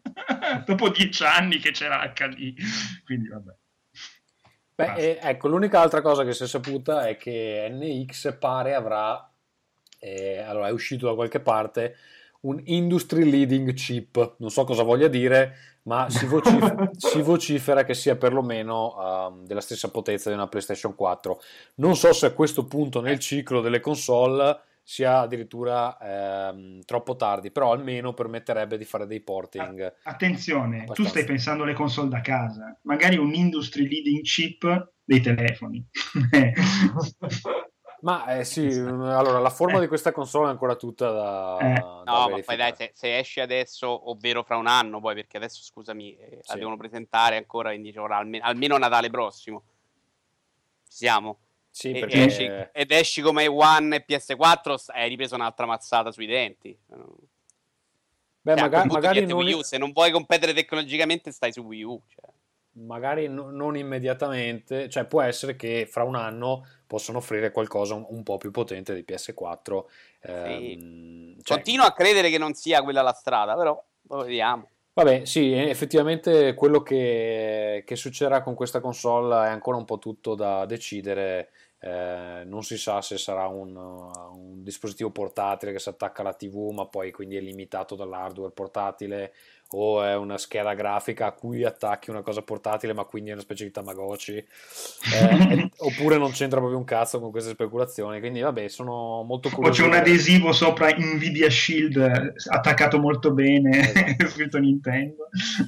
Va bene, quindi finché non ne sappiamo di più, direi di eh, passare oltre, direi di andare ai giochi che ehm, abbiamo giocato o stiamo giocando, perché ormai in questi quattro mesi ne abbiamo giocati 7 milioni.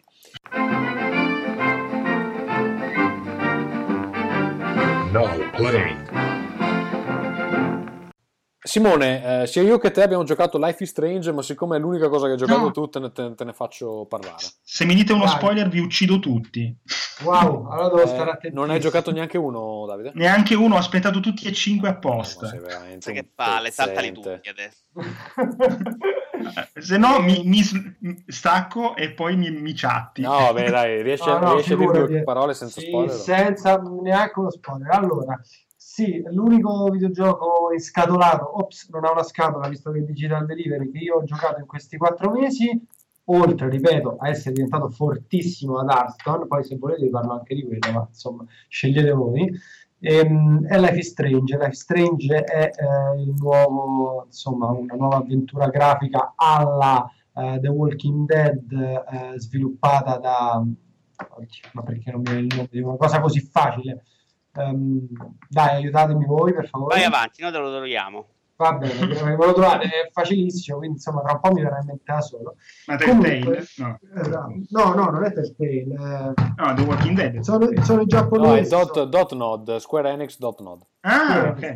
Don't Grazie. not entertain. Don't. Nod, esatto, scusa. Don't Nod. Ehm, allora, quello che eh, chiaramente eh, senza spoilerare nulla, non c'è, eh, non ci sono gli zombie, c'è però qualcosa di sicuramente fantascientifico, sicuramente ne avrei sentito parlare. Le meccaniche di avventura del gioco eh, sono relative a, a viaggi nel tempo, quindi per cui eh, è possibile riavvolgere, questo si capisce dalla prima scena, riavvolgere il tempo e eh, fare, ehm, superare degli enigmi facendo qualcosa, visto che siamo in tema alla Martin McFly, ehm, evitando che delle cose succedano, facendone succedere delle altre, eccetera. Allora, la cosa secondo me più interessante del gioco è ehm, che finalmente mi trovo a giocare un videogioco che tratta temi che eh, sono ecco, eh, diversi dal solito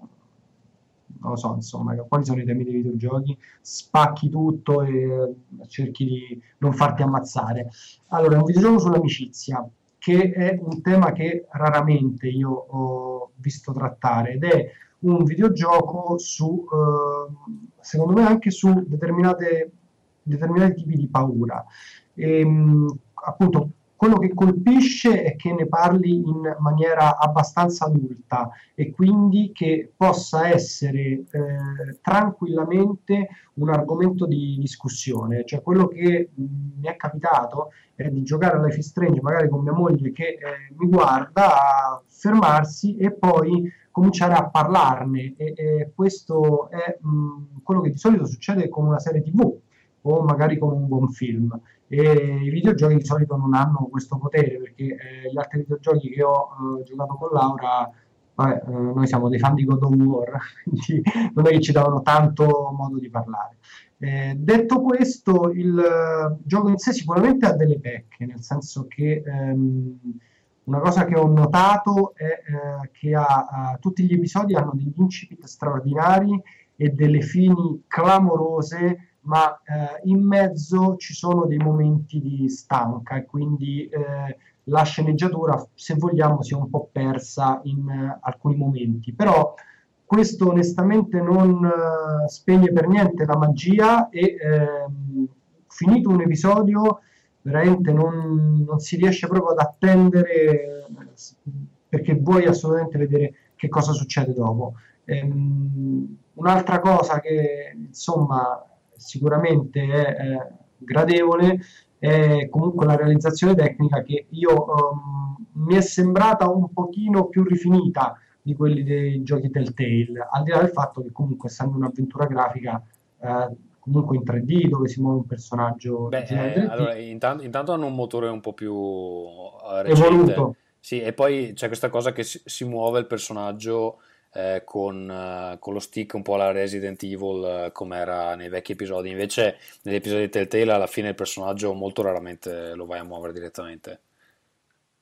Eh no, appunto, ehm, non saprei che altro dire, veramente Qui, colpito... qui- qui c'è anche la telecamera, scusa, in realtà, scusa, mi, mi sbaglio, il Eh. personaggio lo muovi anche ne- nei giochi Telltale, la telecamera non la muovi, invece qui si muove anche la telecamera. Esatto, qui muove anche la telecamera. Ehm, mi hanno colpito gli enigmi, mi hanno colpito alcuni magari enigmi perché eh, veramente sembrano rivolgersi a un pubblico oh, incredibile, intelligente, nel senso che eh, non vanno risolti, non si riescono a risolvere semplicemente provando tutte le combinazioni, ci devi pensare alcuni- in alcuni punti. E questo è straordinario perché, oh, ragazzi, non si vede, poi non so se lo vedete voi e io me lo sono perso. E mi ha colpito il personaggio principale, che se vogliamo è l'amica della protagonista, o comunque insomma la protagonista. Mi hanno colpito alcuni dialoghi, non tutti. È veramente un gioco che non posso che consigliare a tutti perché è... Allora, io, io una volta ho sentito una cosa che ha detto Joe Pep, che dopo che l'ho sentita purtroppo non ho, potato- non ho potuto fare a meno di notarla, e per questo lo maledirò per sempre, e cioè che alcuni dei dialoghi sembrano scritti da un adulto che cerca di fare il, il teenager, ed è, ed è vero. Ed È è, vero, vero, e si è nota, vero. si nota soprattutto, secondo me, nell'ultimo episodio veramente, cioè c'ha dei monologhi che mi veniva a spararmi sui coglioni, dici basta, basta parlare, basta, se hai capito cosa vuoi dire, non, non parlare, zitta, troia. L'u- L'ultimo non l'ho ancora giocato, eh. Non l'hai ancora giocato, non l'hai ancora giocato. No, sono Ma anche tu sei così entusiasta, Tommaso? Sì, Prima di secondo- insultare allora, secondo me, allora, secondo me è molto bello e c'ha... Cos'è? La fine del terzo episodio c'ha un colpo di scena Sì. veramente eccezionale. Pazzesco, E pazzesco. più, più bello del finale. La E- fine del terzo. Sì, allora ci mette, un po', ci mette un po' a ingranare, però cioè, quando ingrana diventa veramente figo. No, non ricordo il super colpo di scena alla fine del terzo episodio. Vabbè, poi in caso ne... C'è, ne- c'è da dire che io mi sono veramente rotto le palle, però cioè, mi annoio tantissimo e ogni volta che mi deve prendere l'idea di iniziare il successivo mi devo veramente sforzare la morte. Vabbè, se non ti piacciono i personaggi è quello. Io l'ho trovato bella colonna sonora, bella atmosfera. Eh, sì, sì. Ehm, e- A me era e- piaciuto un po' il primo per l'idea degli enigmi che sembrava andare in una direzione. Era quella un po' col tempo che modificavi le cose. Poi non mi sembra che negli altri due però l'hanno riutilizzato allo stesso modo. cambia un po' come, come utilizza il- sta cosa di riavvolgere il tempo, ma non possiamo fare spoiler perché Davide non ci ha giocato. E- Fastidio sta gente però che invidiamo. No, eh. c'è una cosa, c'è una cosa, quando lo finisci ehm, ci sono due possibili finali, Eh, non ce n'è solo uno e ce n'è uno che è bello e ha senso e chiude la storia e uno che fa schifo. Eh, per Mm. fortuna a me è uscito quello bello, però poi sono andato a vedermi quell'altro e non ha assolutamente senso. Cioè è bello che ti, dan- ti danno una scelta dove puoi decidere cosa succede, però uno è bello e uno no, e quindi l'ha, l'ha messa un po' così, ehm, tanto per darti sta, sta sensazione di aver...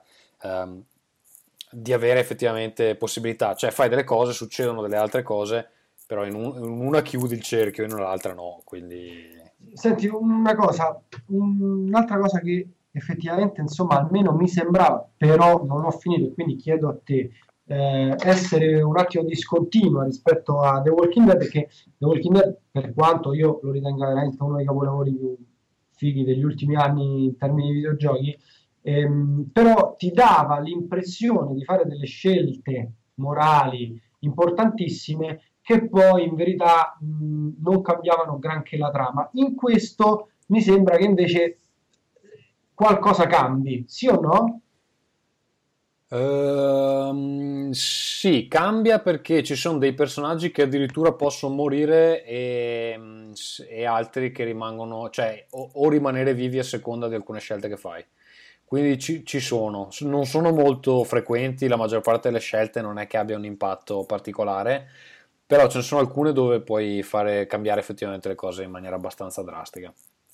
Beh, cioè, ripeto, comunque questa, anche questo bisogna dire che è abbastanza coraggioso da parte degli sviluppatori, io credo che eh, vadano premiati. Poi Vito si è annoiato, per carità, Vito è, un mostro sacro. quindi- Ma perché, scusa, Vito, perché tu ti sei annoiato? Cioè, non ti piacciono i personaggi? Non ti piacciono i Eh, la dialoghi? parte in mezzo, la parte ludica secondo me è veramente lenta. Anche il suo personaggio che si muove, si muove lentamente, cioè ha i suoi tempi rilassatissimi. Cioè, non- Mica perché hai giocato Everyone is Gone to the Rapture, perché poi ne parlo dopo. e No. Quello è veramente lento.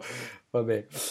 Ehm, ok. Comunque, detto questo, Sì. se volete vi parlo di Hearthstone, dell'ultima espansione, di quanto eh, è cambiato il metagame, eccetera, eccetera. Perché l'altro gioco a cui sto veramente nerdando, questo è un termine giustamente tecnico, ma da usare in questo caso, è Hearthstone perché da quando è uscito su cellulare io non ci ho mai giocato prima, sottolineo questa cosa, anche perché io sono un giocatore di Magic, lo sapete, e tra Magic e Hearthstone c'è la stessa differenza che c'è tra una bistecca alla fiorentina e un hamburger di McDonald's. Il punto è, sì, sì, il punto è che però anche l'hamburger di McDonald's è buono. E quindi Hearthstone è semplificato, intendi questo, no? Beh. Hearthstone, Hearthstone è, più, è molto meno sofisticato a livello Eh, di regole sono in generale ed è eh, molto più facile da giocare. Eh, in massima le scelte che puoi fare, cioè è chiaro che non è che sto dicendo che eh, Eh, sei spe- più guidato, sì, sono d'accordo. Esatto, non puoi spegnere il cervello e giocare perché ci sono delle scelte che devi fare, però fondamentalmente tantissimi giocatori veramente diventano forti a Hearthstone e eh, l'unica cosa che fanno è droppa uno al primo turno, droppa due al secondo turno e droppa tre al terzo turno, è una cosa che a Magic è del tutto insensata. E, mh, poi soprattutto il fatto che non si possa giocare nel turno dell'avversario fa sì che ehm, uno deve essere molto meno eh, coperto a livello intellettivo su quello che può succedere, cioè al tuo turno quello che hai in mano, quello che hai sulla scacchiera, quindi in board, è quello che succederà. Non ci sono cose che possono interferire con questo. E chiaramente questa cosa si sente a livello, ripeto, di sofisticatezza. Però il gioco eh, sarà che appunto io adesso ho in mano quasi sempre il dispositivo mobile e difficilmente mi trovo a dover lottare con la televisione con i miei figli e quindi insomma vincono loro. Ehm, però è un gioco che c'è niente da fare, mi ha preso, poi io vabbè, sono un grande fan di Blizzard e forse ho costruito la mia carriera grazie ai loro giochi se vogliamo e quindi eh, era come un minimo risentirsi ai vecchi tempi, cioè quando ho fatto il 12-2 in arena per me è stata una soddisfazione eh, elevata, ecco, questo non, non- non posso non dirlo.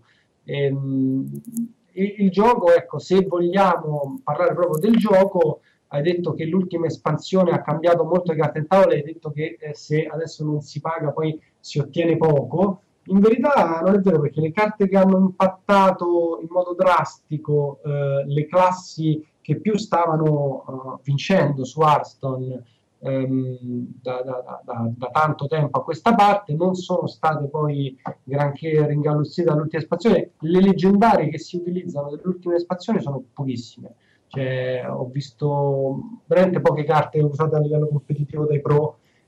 Ci sono delle comuni e delle, vabbè, scusa, uso il termine di Magic, delle ehm, sì, comuni si chiamano rare e epiche che comunque vengono utilizzate nell'ultima espansione, però il Gran Torneo, onestamente, a parte aggiungere un bellissimo tabellone, quello veramente favoloso, non ha poi cambiato tantissimo le carte in tavola, secondo me. Anzi, questo per loro è un po' strano, perché di solito Blizzard quando fa una cosa rivoluziona tutto, e invece, anzi, hanno dovuto nerfare pochissimo tempo fa un mazzo che stava diventando troppo antipatico e, e che tutti volevano finirla, insomma, ed è, hanno nerfato una carta che non veniva dall'ultima espansione, quindi anche con l'ultima espansione loro non sono riusciti a contrastare la potenza di Druido e Guerriero, questo volevo dire.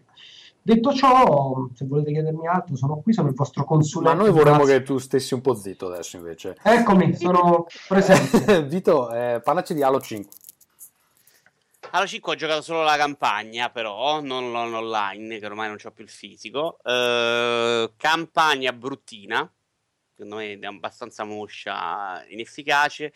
La seconda parte è bella da vedere, quantomeno. Ha una parte in- nella natura che è molto bella, ma è una sola. E però anche le parti, quelle interne, diciamo, strutture tecnologiche, eh, diventano migliori. Un feeling molto diverso con le armi rispetto al passato.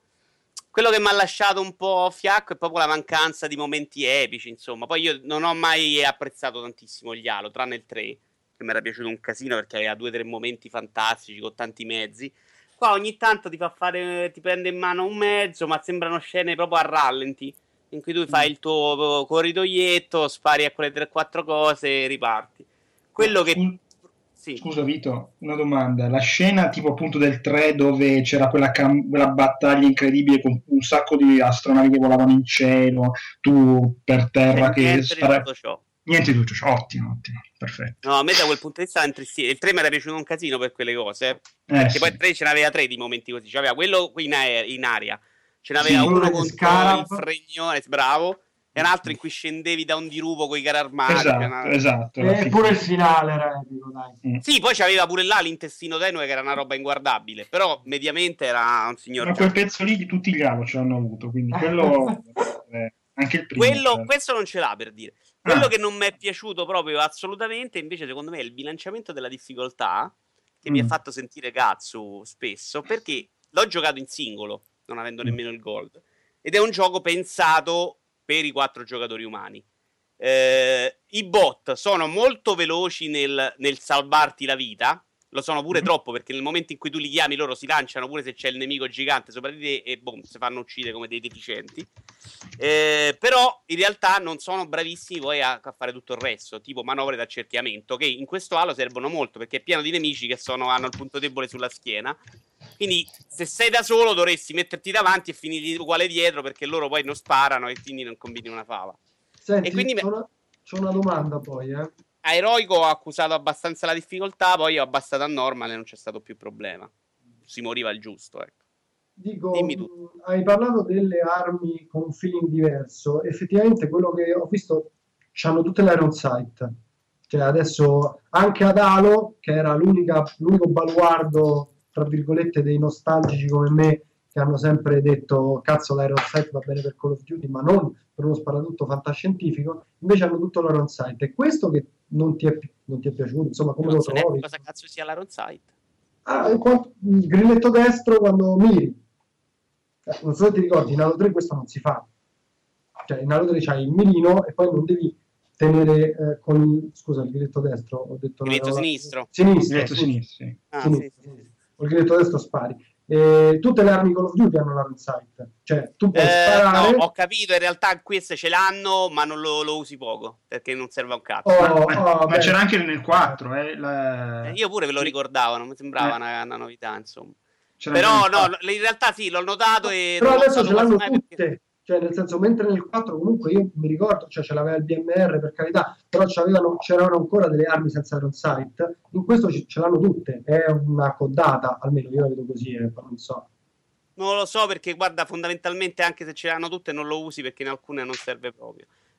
Quello che, non che invece non mi è piaciuto è che, che- che stai sempre senza munizioni, che secondo me è una bella rottura di coglioni. Anche se ti costringe poi a usare tutte le tipologie di armi, però sono stato veramente tutto il gioco a raccogliere Vabbè, per terra ma- un'arma diversa. Hai detto eroico. No, ho abbassato a normal a un certo punto. No, Perché eroico comunque- c'era un boss insopportabile e mi ero rotto le palle e ho abbassato a Che normal. vergogna, Vito. Cosa sei, cosa sei diventato? comunque sia, Con, con il gra- gra- con il grasso se n'è andato anche la, la tua abilità di giocatore. No, non, so, non sono mai stato abile. In realtà io cominciavo sempre da normal, quindi probabilmente stavolta ho fatto lo sbruffone in modo esagerato. era quello dei capelli che tagliati? Sansone. Sansone. Sansone. Sansone. Comunque sia, gli Halo hanno sempre avuto la scarsezza di munizioni a leggendario. Io l'ho giocato tutti a Sì, leggendario. Eh, Le però questa era normal, quindi normal, normal eroico di solito non c'hai. sopra- Qui veramente un dramma, cioè stavo sempre senza munizioni. Vabbè, Vabbè, poi ero cose mie, eh, perché poi io sono uno di quelli che prende un'arma in un gioco e ci va per 16 ore senza cambiare niente, quindi Eh magari no, eh, vabbè, allora dai, scusa. Eh, è, però è un po' colpa mia. Però la, la prima parte è proprio orribile, secondo me anche esteticamente hanno fatto una porcheria. Quindi Poi manca dal settimo, ottavo capitolo migliora molto. Cioè, alla Questo- fine rimane solo più Tomb Raider Di, per One. per il One, sì. È uscito già, no? No, tra poco. adesso. Prossimi No, giorni. questo mi spiace molto. Io, contrariamente a video, sono un fan della serie Halo. un po' il, la coattata del mondo dei videogiochi, io l'ho sposata a pieno. Poi sarà che hanno dei multiplayer che chiaramente ho squagliato, molto, fatti molto bene. E mi spiace sentire questo perché, ecco, veramente anche io riconosco che le campagne di dialogo non è che siano queste fantasticherie, però l'epicità era tutto, cioè in Halo Sì. 3, come hai detto bene tu, cioè, c'erano dei momenti... Ecco, ti Ma ricordi anche in Halo che- 1 o in Halo Reach 1. c'era dei momenti in esterna, secondo me, visivamente impressionanti. Beh, la, la fine dell'1, anche se è una, una- una scemata come concetto, però mica alla fine ti sentivi Gesù, eh, con la, Esatto. la macchina che andava, eh, mamma mia, Eh no. sì, stanno avendo i brividi, no, perché cioè, c'avevano quello, c'avevano solo quello, farti sentire l'eroe. Poi, se, se non riesce in questo, fallisce, io credo, perché veramente... Eh, io vorrei ricordarti il primo Halo che l'inizio è tutto a cunicoli dentro l'astronave, eh? poi a un certo punto esci e c'hai questa notte con le stelle, con l'Halo che vedi, cioè è una roba incredibile, non sarà mai visto una roba del genere. eh. Mm. Secondo me questi di 3-4D non hanno proprio le- il No. per farci Ma poi ancora. io mi Per chiedo- dire Destiny, che tecnicamente è inferiore, Mm. eh, è sicuramente più evocativo in quasi tutte le ambientazioni. Cioè, Destiny è bello da vedere mentre lo giochi. Poi, se vai a vedere tecnicamente, c'è meno roba di quanta ce n'è in Halo. Mhm. E non so, anche i nemici nuovi, secondo me, boh, mi hanno lasciato abbastanza perplesso, insomma. Mi ha detto proprio nada. Niente, sono triste, basta. Che tristezza. Non sì, parlo sì. più. No, poi mi dicono che è multiplayer, che è quello che interessa a te, fondamentalmente dicono sia bellissimo, quindi oh. No, però io... sono- Io, io ho capito che il multiplayer utilizza delle carte, è vera sta cosa? Sì, sì, come a Titanfall. Sì, che devi comprarti proprio i mazzi e ti escono delle carte con cui puoi evocare delle cose sul campo di battaglia. Non ho capito benissimo come funziona. ma- No, non penso che le devi comprare, comprare intendi a, a soldi. Eh, mm, Forse- sarà mone- moneta virtuale di Ah. qualche tipo che... Sì, cioè guadagni, fondamentalmente. Titanfall hai giocato o no? Eh, no, non ci avevo giocato, no. Ok, fondamentalmente sono dei power up che si attivano a inizio round. Quindi inizi un round con la carta che appunto hai voluto utilizzare, metti, cazzo ne so, eh, la tua arma da cecchino, infligge doppio danno, piuttosto che Però sai che se, sentivo, se più scusa, veloce il doppio. sentivo, sentivo Giant Bomb e adesso che me, me l'hai detto mi ricordo che hanno detto che l'hanno pagato con i soldi, questi mazzi. Ah, Perché ah, ce- credo che ci siano dei, delle bustine speciali, delle bustine speciali che hanno delle carte più belle e quelle le paghi. niente, questo proprio ci vogliono rubare i soldi in tutti i modi. Vabbè. Niente, eh, infatti. Va bene, vi parlo io di un gioco bello. eh, finalmente ho iniziato a giocare a Broken Age eh, perché ehm, Double Fine l'ha messo in sconto il lunedì su Steam. Io l'ho comprato e il martedì eh, l'hanno messo gratis sul PS. Ho tirato una l'ho- bestemmia. L'ho fatto con Oddworld, quindi io... Maledetti, Ah. maledetti. No, senti, scusa Tommaso, hai finanziato degli sviluppatori in cui credevi. Basta, Sì, no, vabbè, poi mi stanno anche eh. simpatici loro, però che bastardata. Co- comunque si nota che non guardi i siti, eh, perché di solito una settimana prima dicono quali saranno i titoli Sì, che escono. non me ne frega più un cazzo ormai, non mi interessa. Tanto Sì, già- ormai è ricco. Sì, sì, no, ma che ricco, non gioco più a niente, non- mi fa schifo sto hobby. Vabbè, comunque eh, ne- ci sto giocando su PlayStation 4 con la mia ragazza e devo dire che ah, a me sta piacendo parecchio. Ho giocato tutta la parte della eh, Bella, mi pare che si chiami, la protagonista femminile, ho appena iniziato quella del, del tizio. Almeno credo che sia diviso in eh, quattro parti, perché prima puoi fare tutta una, poi ti tocca far lui e poi credo che ci sia un'altra parte dove non so, probabilmente sono insieme. Ehm, e beh, allora, eh, graficamente è veramente eccellente, sembra un cartone animato. E, mh, vabbè, gli, gli enigmi sono semplici, non, non- non c'è nessun punto dove siamo rimasti bloccati più di qualche minuto. Però c'è Ehm, tanto andi di rivieni. sì, c'è tanto, ma rispetto a quelle vecchie non, non è tantissimo. Insomma, cioè, Monkey Island era molto peggio, ecco, in questo senso. E niente, si gioca bene con il pad, devo dire, non pensavo, eh, perché hanno mantenuto il puntatore un po' tipo mouse, eh, quindi non è che si, mu- mm, cioè, non si può muovere il personaggio direttamente. E ah, lo sto trovando veramente bello e piace molto anche alla mia ragazza. È divertente, c'ha dei bei dialoghi, eh, non, non sono da scompisciarsi, ma comunque La tua eh, ragazza però piaci tu, il ti, che ti, intrattiene, ti intrattiene. Questo è un ottimo, un ottimo punto effettivamente da considerare. Invece un gioco che mi ha fatto veramente cagare, un altro di questi giochi artistici di Sony è um, Everyone is Gone to the Rapture. Ma va a cagare, va. Mi ha fatto schifo, infatti ti ho sentito, t'ho sentito sul, sul tentacolo che dicevi Il bello, gioco il, gio- della il fine." gioco della poesia, ma vaffanculo Davide. Ma- Allora, è un, gio- è un gioco... Allora, è un Fatti gioco... degli amici di Tommaso, vai, che Allora, No, no, a- adesso che Davide ha detto questa cosa sto andando a scaricarlo, soprattutto perché a Tommaso gli è piaciuto. Allora, è un gioco dove si può solo camminare pianissimo, pianissimo. Se tu Cioè, pigi il aspetta. grilletto di sinistra vai leggermente più No, no, veloce. no, non è vera sta cosa. È Allora, vero. eh, no- si cammina pianissimo e hai c'è una notato una mappa... cosa? Aspetta, fammi, Perdona. fammi dire. Eh, c'è una mappa di 6 milioni di metri quadrati. E, e- e il gioco è... Tutto il gioco, l'unica cosa che si fa nel gioco è camminare, arrivare in dei punti dove ci sono delle palle luminose di qualche tipo, alcune si attivano automaticamente, per alcune bisogna inclinare il, il DualShock o come cazzo si chiama il controller di PS4 che non, non- si chiama DualShock, sì. Poi il DualShock.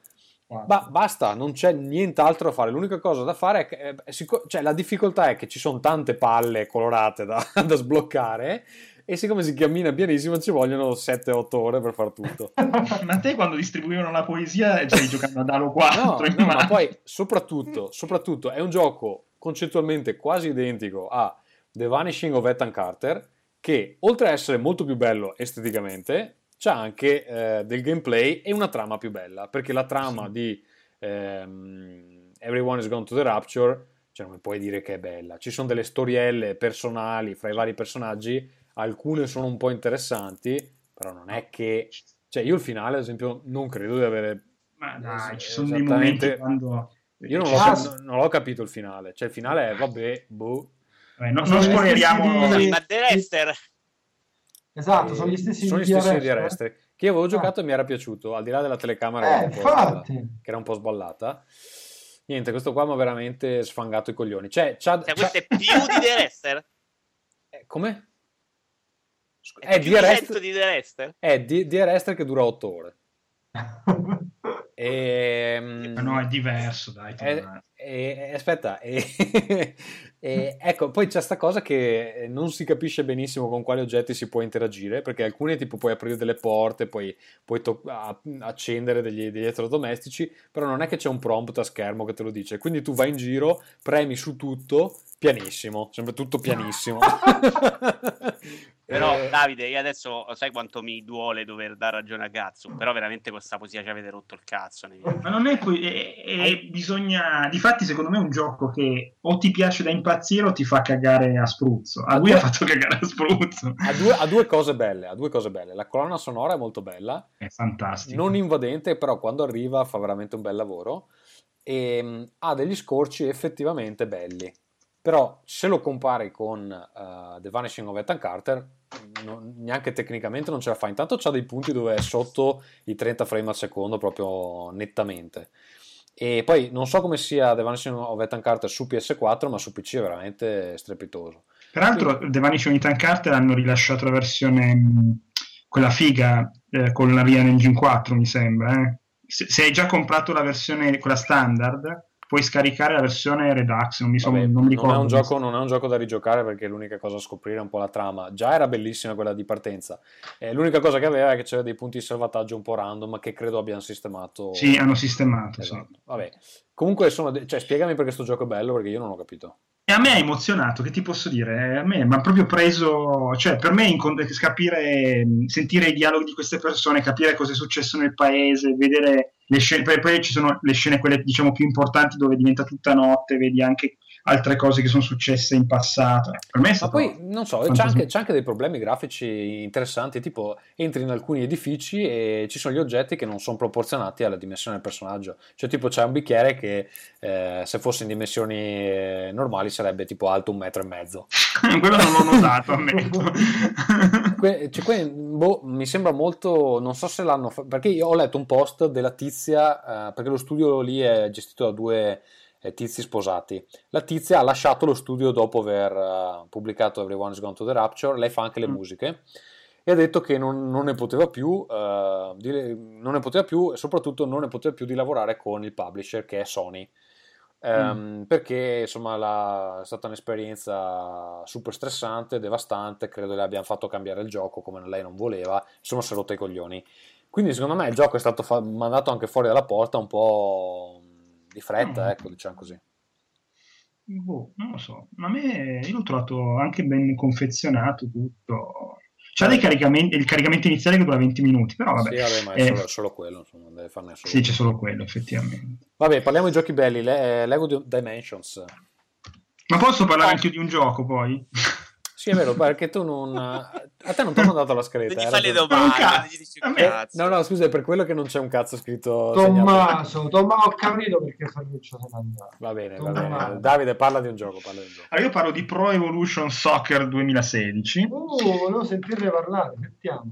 Allora, eh, io sono sempre stato un- abbastanza un fan di Pro Evolution, eh, però mi ero reso conto che negli ultimi anni FIFA era, torna- cioè, era diventato leader del mercato. L'anno scorso Pro Evolution secondo me è ritornato superiore e, e quest'anno comunque eh, ho provato solo i, avevo provato i due demo, ho deciso di prendere Pro Evolution.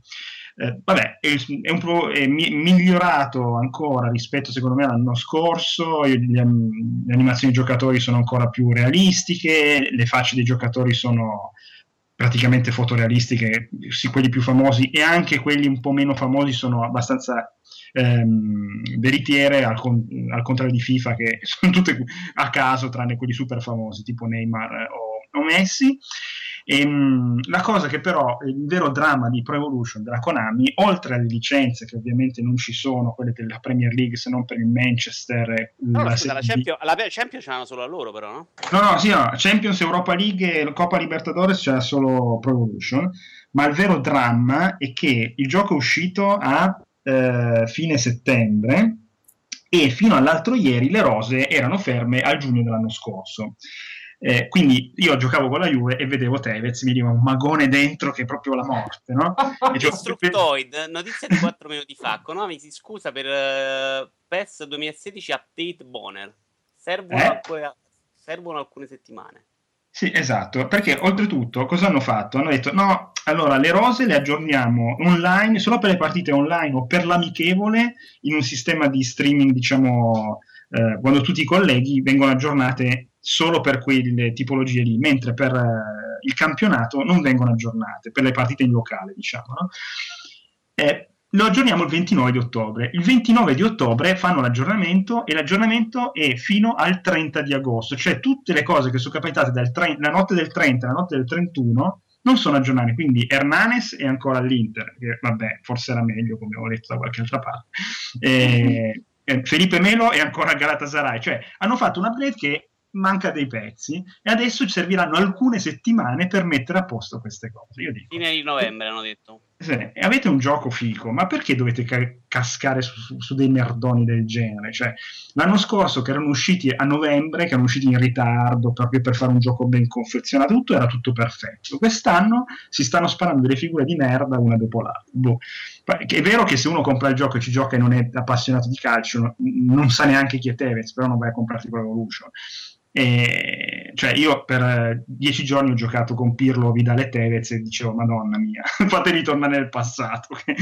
Eh, quello Eh, è il- il gioco in sé. Ah no perché gli aggiornamenti invece delle partite online o delle amichevoli online sono giusti eh, sono corretti alla data post 31 di agosto quindi questa cosa è incredibile cioè, sono proprio giapponesi. E- però il gioco è bellissimo secondo me è proprio bello bello bello bello bello. Quindi comunque consigli, cioè meglio di FIFA si sono ripresi il trono. Allora, io l'anno scorso avevo fe- preso FIFA per PC e dalla disperazione ho preso Pro Evo- eh no, e avevano dato poi Pro Evolution 2015 con eh, il Plus. E, e quest'anno ho deciso di, dopo aver provato i due demo, ho deciso di prendere Pro Evolution e non me ne sono pentito proprio per niente. Assolutamente. Mm, Bello. Io ho deciso che quest'anno per la prima volta che sono troppo vecchio, basta giochi di calcio. No, Sì, no. Pensa che l'anno scorso. Li compro, li lascio là, gioco tre partite e poi non ci gioco più solo in multi quando arriva qualche amico e giocano a FIFA 15, la rompono i coglioni. ma E giocano gioco di Giocano al vecchio, poi tra l'altro io ci gioco, quando gioco con amici gioco di solito squadre pippe da 3 stelle, serie B, quindi va bene pure quelle dell'anno scorso. eh. Basta. Non so, è, tri- è molto triste, però sono soldi proprio buttati da un sacco d'anni a questa parte. Parliamo Poi la di Roma Lego? è forte. Sì. Parliamo di Lego Dimension, di cui non ho Ah, parlato eh. benissimo, che non è uscito in Italia, ma io ci ho giocato perché, perché vinco. Eh, in realtà eh, la qualità degli enigmi migliora un pochettino, questa cosa di usare i pupazzini sul pad, eh, c'hai varie funzioni, varie cose, è che la- lo fanno durare un po' troppo questo gioco, qualità di scrittura non sempre esaltante, e visto la qualità dei personaggi che c'avevano dentro, secondo me potevano fare molto, molto, molto, molto, molto, molto, molto meglio. Eh, sono invece assolutamente insopportabili i vari level pack. Ok, c'hai tutto il livello aggiuntivo con, eh, che poi puoi starci dentro, insomma, però le- la missioncina in più l'hanno fatta veramente di una schifezza esagerata. Ho provato quello dei Simpson, Ritorno al futuro eh, e un altro che adesso non mi viene in mente. Eh, vabbè, un altro di questi level pack. Ah, no, porta. Quello di porta è già un po' meglio. Mm. Eh, però la cosa di costruire i pupazzini a Lego è simpatica e tutto sommato l'avventura principale la quasi consiglio. Secondo me in due ci si può divertire parecchio perché poi sposti. Il problema è del pad è che non c'è da usare il grande cervello, c'è da spostare i vari personaggi nelle varie posizioni che lui ti quasi suggerisce eh, con, con i vari colori. Però funziona come sistema, non è, non è particolarmente intelligente, ma è quantomeno simpatico. Posso spiegarmi velocemente anche Forza Motorsport 6? Sì. Sì. Forza Motorsport 6 fa tutto bene, è tutto molto bello, è tutto molto simpatico, non fa niente di male, funziona tutto benissimo, però sti giochi hanno rotto il cazzo. Cosa molto particolare, in realtà... eh, Però, sto Vi- giocando... Vito, perdonami, eh, noi rotto il cazzo rotto- tutto, dici No, io. eh, es- avremmo rotto il cazzo con la poesia e ti do ragione perché io ormai sono diventato frocio questi giochi poetici però a te da rosso ne voglio di tutto eh, devi fare qualcosa Non lo so, ma in realtà no, perché Project Cars per dire, però ho giocato col volante, ma aveva divertito, tra l'altro è più bello graficamente. È che questo genere di giochi, che tu mi fai uscire un capitolo l'anno, no? Uno ogni due anni, e, e- e- e non fai lo stacco grafico, non, non mi fai niente. Ma la carriera è sempre noiosa come al solito tutti Forza. Ma ci hanno provato, ci hanno messo le carte, ci hanno messo... secondo me non, non puoi fare meglio. Cioè, Mm. al 3 potevi fare molto meglio. Adesso l'hanno fatto perché adesso tu monti sulla macchina che vuoi, ti fai la gara che vuoi. Secondo me va benissimo, però lo faceva già Forza 4 perfettamente. Siamo arrivati Mhm. al 6 e non ci hai messo niente di più. Graficamente lo stacco è, è poca cosa, che graficamente non è così bello. Eh, tranne qualche mappa, insomma. E quindi secondo me non, non ce n'è. Per dire, Gran Turismo c'aveva già qualche idea in più, e che è tutto dire, insomma. No, poi, ecco, Project Cars, tra l'altro sta cosa che io non posso giocare col volante mi innervosisce tantissimo. Eh già. E- mentre Project Cars, insomma, col volante, il visore 150 pollici, graficamente su PC è un'altra roba. Tutta la buona Ma lo usi ancora sto visore? Non ti dava un Lo sto usando molto. No, con i film è insopportabile per me. Lo sto usando per giocare su PC adesso. Mi metto con quel fregno e gioco su PC. È gioco d'auto e va benino. Va bene, parliamo del gioco bello, Metal Gear Solid 5. Eh, in realtà non è che ne posso dire molto perché ehm, l'ho comprato una decina di giorni dopo l'uscita e eh, sono riuscito a giocarci 10 ore nette. E in 10 ore eh, ho fatto tipo il 6% del gioco. Il gioco è veramente è di, di un'estensione incredibile. Sono all'ottava missione ufficiale del gioco, poi ho fatto quelle eh, secondarie, le ho fatte tutte. Eh, allora, mi sta piacendo tantissimo. Eh, il gioco è veramente bello, secondo me. Ehm, è anche abbastanza impegnativo in alcuni frangenti. È meno difficile in, in- in alcuni ehm, più difficile. Non so come spiegarlo, ma per esempio adesso sono in un punto dove c'è questa missione che dura un'ora. Devo far saltare tre carri armati. eh, non ho l'arma giusta, ehm, non, non posso eh, procurarmela nel punto in cui sono e quindi sto facendo una fatica bestia per tirare giù sti tre cazzo di carri armati. Ho anche provato a utilizzare per la prima volta il cappello della vergogna, cioè ehm, dopo un po' di volte che si muore si può eh, richiedere eh, il cappello da gallina, e, eh, Snake si mette, Ah, ecco serve. si mette in testa e per le prime tre volte che ti vedono eh, è come se non ti vedessero. E anche con quello non riesco a tirare giù i carri armati perché comunque serve dell'esplosivo e io ho delle, delle micette tipo è veramente difficile perché un carro armato ti, con una cannonata ti ammazza e, mm, vabbè sono in sto punto dove mi sta mi Scusa, ma nel livello ci saranno degli esplosivi, vatteli a prendere. Eh, evidentemente c'è qualcosa che, no- che non ho trovato. Ho del C4, ma comunque bisogna, cioè, bisogna andargli sotto, piantarlo sul carro armato, poi scappare, non farsi beccare. Cioè, è un po' pesante. Comunque, può essere che, che- che mi sono lasciato sfuggire dei, dei dettagli.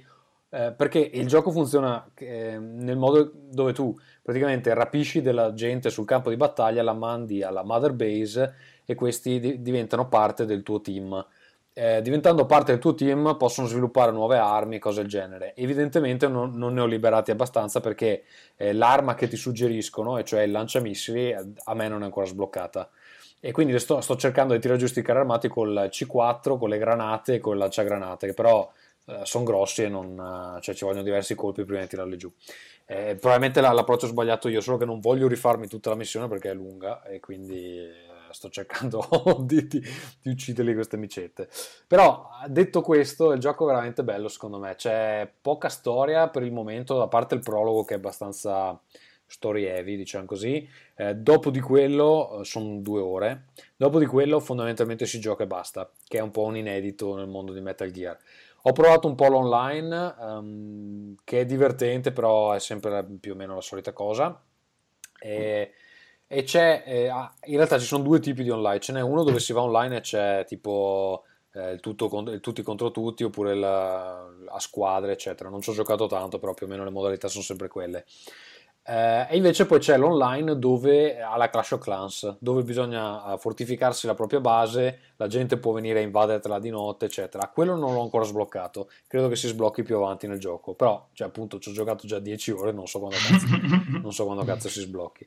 E, e niente, è un gioco che bisogna avere tempo di giocare, purtroppo centellinato Però non per dà il come è meglio di sé. strutturato, in realtà puoi pure metterlo una mezz'oretta al giorno, cosa che una volta non potevi fare mai nella vita, insomma. Sì, allora ci sono dei checkpoint che puoi interrompere nel mezzo della missione. Questo l'ho capito tipo ieri, perché per il- finora ho sempre pensato che se non finisci la missione non ti salva un cazzo. Invece fa dei checkpoint ogni tanto. Sì, per- no, li fa spesso in realtà. sì. No, però, boh, dai, è, è No, ma proprio anche le missioni, ti metti a fare una secondaria, se non c'hai tempo te la fai in mezz'ora alcune. Sì, sì, sì, no, quelle secondarie sicuramente si possono fare anche in 10 minuti. E quelle principali sono abbastanza toste. Non a ho me ancora... dispiace un Mm. casino non riuscire a giocarlo come vorrei. Tu dicevi di avere dei problemi, giusto? Perché hai detto che Kojima ha lasciato Konami praticamente dopo averti visto giocare.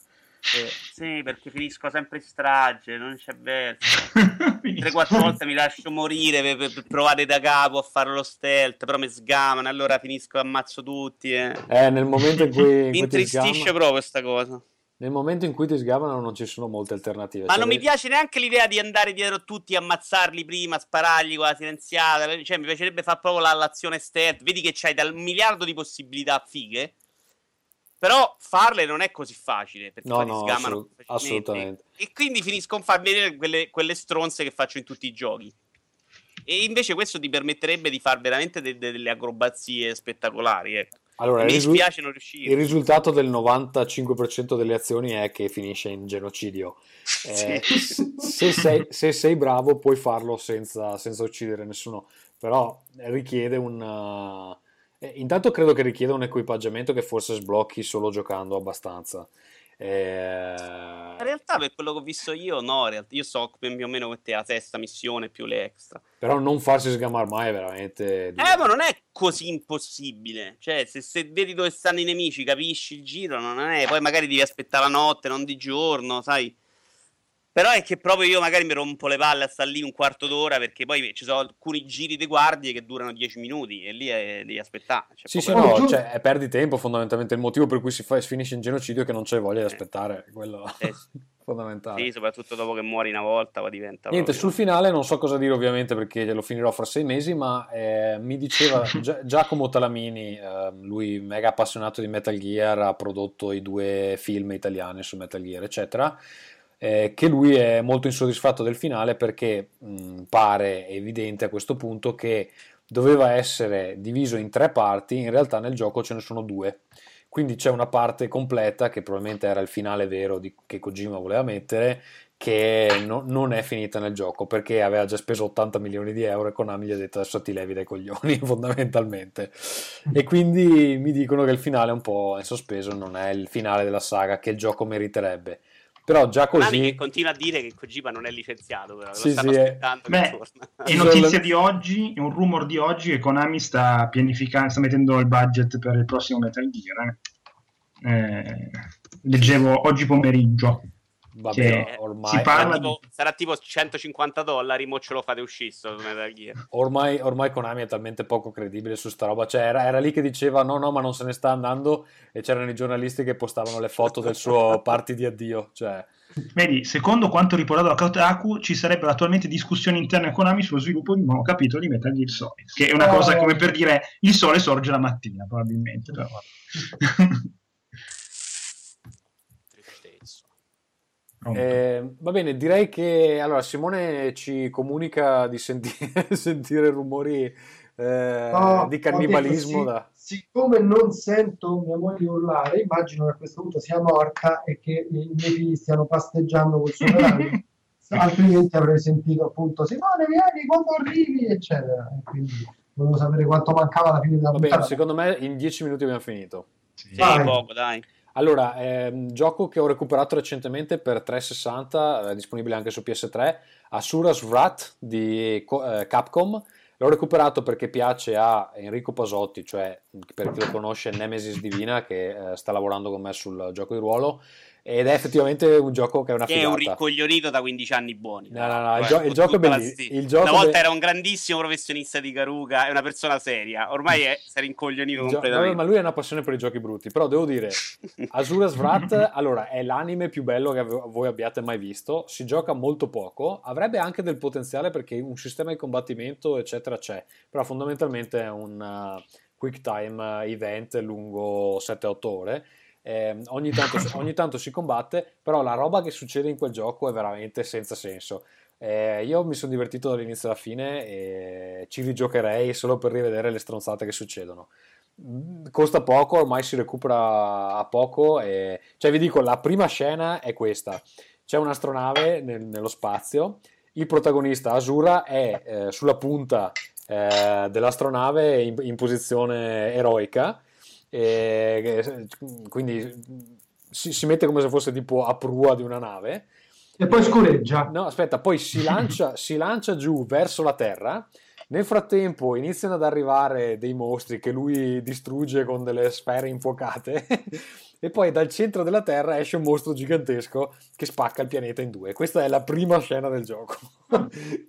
Quindi, beh, cioè, a livello di puttanate, veramente è una roba superiore. Quindi, se vi piace Dragon Ball, quella roba lì, recuperatelo assolutamente, è veramente bello. E- bravo sono contento di aver sentito la parola puttanate e poi la parola Dragon Ball non che nel guerriero Esatto, esatto.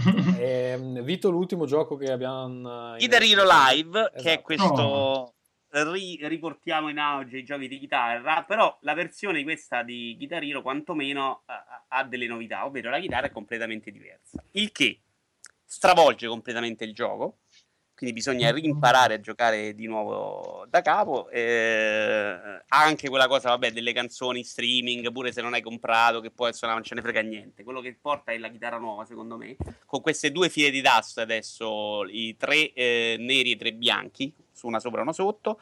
Eh, la cosa bella è che eh, ripo- ritorna a, a- a incentrarsi sull'aspetto ludico del gioco e non più sulla musica come era diventato gli ultimi, perché ormai il tuo livello lo sapevi fare e andavi spedito. Questo invece devi saper giocare e già a livello normal, normal è abbastanza semplice, però devi comunque riacquistare un po' di manualità.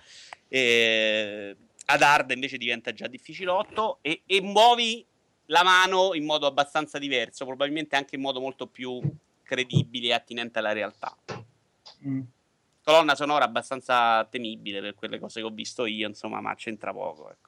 Io su questo ho da dire una cosa, Rock Band 4, che è uscito forse addirittura prima di Hero Live, non so perché, spiegato come voi, è introvabile da qualunque, qualunque negozio di Roma. Io lo voglio comprare perché avrò speso 150 euro di canzoni su Rock Band 2 e 3 e quindi vorrei importarle e giocarle sull'Xbox One. Ma non riesco, neanche su Amazon c'è. Cioè la versione normale, senza strumenti, non c'è da nessuna parte. Come mai? Ti giuro, vai, vai a cercare, trovamelo, dammi un link dove lo posso acquistare. Ah, e- ecco, tu hai detto una cosa inter- interessante, Rock Band 4 puoi eh, importarti comunque lo storico, e invece Rock Band, ehm, Guitar Hero Live è un gioco completamente nuovo, quindi ti incudi i pezzi vecchi. Sì, sì, sì, però Scusami, vabbè perché è tutta un'altra cosa. Scusami, Sì. Rock Band 4 perché piattaforma lo vuoi tu? Xbox One. Perché c'è su Amazon? No, c'è con gli strumenti. No, standard. Ah, per- non c'è One ma c'è PlayStation 4. Sì. Bravissimo. Ah, ok. Non c'è da nessuna parte, ma ho girato tantissimi negozi della famosa catena più famosa in Italia di videogiochi che si chiama Perché non vuoi dire Media World? Capito. GameStop. GameStop. per non fare pubblicità ai colossi. ah, ok. Eh, ma ripeto, cioè, sembra io non capisco che problema c'ha Electronic Arts con questo gioco, anche perché la cosa interessa- interessante Probabilmente in Italia One ci avranno tre persone, la chitarra per One meno di tre persone. Giusto, corretto, va bene. Eh, io però, a parte che sono tra quelle tre persone, voglio la versione perché esiste, non è che la voglio perché me la sono inventata, con l'adattatore costa 90 euro per utilizzare gli strumenti vecchi. Ce l'ho lì, sono pronto, mi diverto, ho il mio Ah, si possono usare i vecchi strumenti? Perché io non Sì. prenderò più periferiche per, per ma- roba Microsoft dopo l'inculata di One che ha ricambiato. Volanti. Bravo, mettono fatto- proprio. No, ma il volante in realtà è un problema di Fanatec più che insomma. In generale, tutte le periferiche, loro avendo ricambiato un'altra volta il coso, ti attacchi al cazzo. Sì, io quella è stata la cosa che proprio quando io ho comprato One l'ho comprato per Killer Instinct. Ho attaccato il mio joystick, quello da Street Fighter che mh, costa 100 euro, quello da bar, eh, eh, limited edition di sto cazzo, non funzionava. Ti giuro, ho cercato otto forum eh, per cercare di capire perché e invece mi avevano inculato. Infatti questa cosa è mh, veramente criminale e ci tengo a dirla qui in diretta con voi. Però rimane il fatto che Rock Band 4 c'è una versione con adattatore, quindi ti permette di utilizzare... L'ho trovato su Amazon UK, però. Eh, non costa UK. poco, costa 70 sterline. 90 euro dovrebbe costare. Ma io lo Allora, spendere. È eh, giusto, non so. 70 sterline. Allora, Eh. compratelo, sta su Amazon UK, qual è il problema?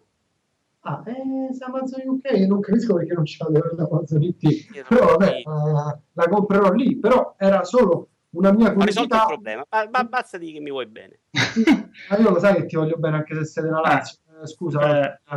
non ti voglio comunque bene proprio perché sei della Lazio. No, ma io, io sono convinto che veramente noi- cioè, in Italia non ci sarà veramente nessuno. Cioè, già One, secondo me, ce l'hanno tre. Ho capito, ma è incredibile però. Sì, ma Cioè, non ha ah, senso, dai. Non, non ha sen- no, non stiamo parlando di un gioco eh, il cui publisher è, non lo so, eh, la casetta di Tommaso in periferia che fa un gioco ultima generazione e non riesce a distribuirlo in tutto il mondo. Stiamo parlando di Roma, che fino a prova contraria è la più grande città in Italia, ma comunque Amazon.it e stiamo parlando di un gioco che è Electronic Arts. Cioè, Ma voi che state a Roma, lo sapete che da oggi a Milano c'è il Prime, il Prime Now di Amazon? sì, sì, grande. Sì, so, lo so. Ah, Vabbè, ma a Roma sarebbe Però- impossibile, quindi è inutile che... No, secondo me. Ah, tu dici per traffico. E te credo, io pensavo a- a- al camioncino di Amazon Now che dice tra un'ora devi stare, capito, stai tipo a Cinecittà e devi stare, non lo so, all'euro, che sembrava perché effettivamente poi ma è bello che consegnano anche di sabato e domenica, eh.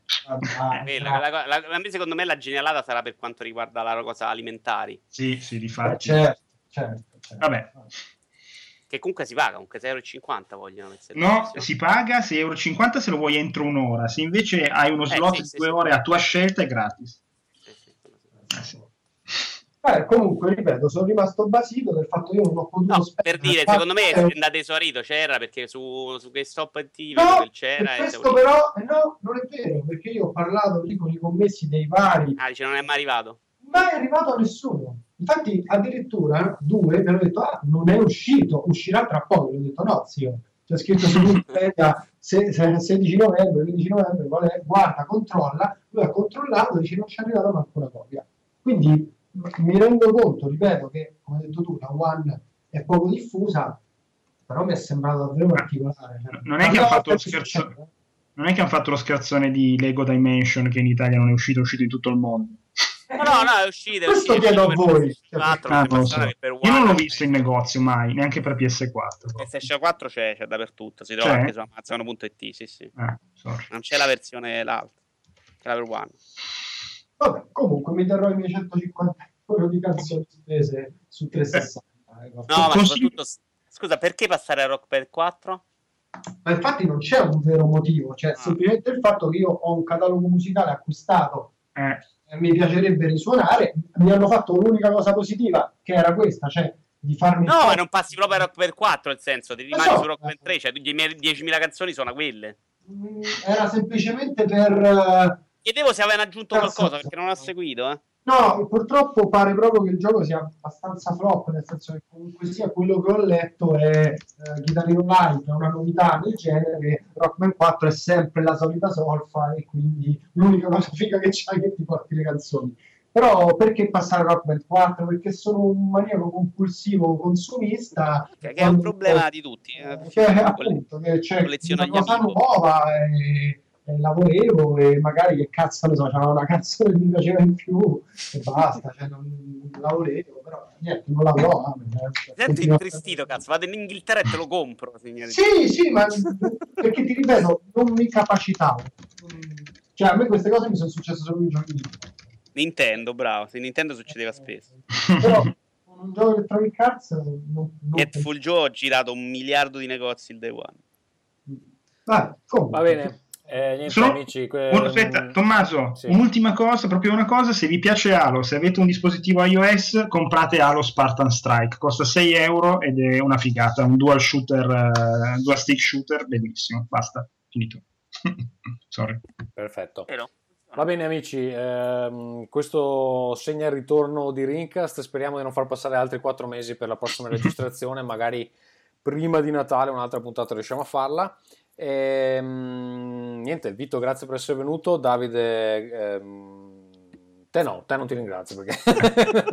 No, è avevo già Cazzo sei venuto a fare? Avevo già Eh, proprio eh. grazie a te, ma non te lo dico. Ma è lui infatti che non deve ringraziare te, Tommaso, che l'hai trattato No, in realtà, in realtà Davide è venuto proprio con un, anti- con un preavviso di tipo 5 minuti. Eh, ha sostituito Michele che è stato richiamato al lavoro dopo aver dato la disponibilità a venire a Rincas. Quindi noi ci proviamo ragazzi, però poi la sfiga... Non è, non è che hai litigato anche con Michele, hai trattato male anche lui, no? No, no, no, aveva detto che veniva oggi pomeriggio. Gli ha detto, Ah, vole- porco, levale le mani di dosso, credo. Esatto. Brutto bastardo, mi hai dato buca agli ultimi 5 minuti di andare a fanculo. Probabilmente hai reagito così. Comunque, un giorno Rincas sarà fatto da Tommaso e noi però noi avremo litigato con lui e sarà lui che farà le nostre voci. Quindi Sì, no, solo È tipo. Cartman con i suoi pupazzi, Esatto. che parla da solo. Esatto. E poi è il primo Rincast, eh, non è che...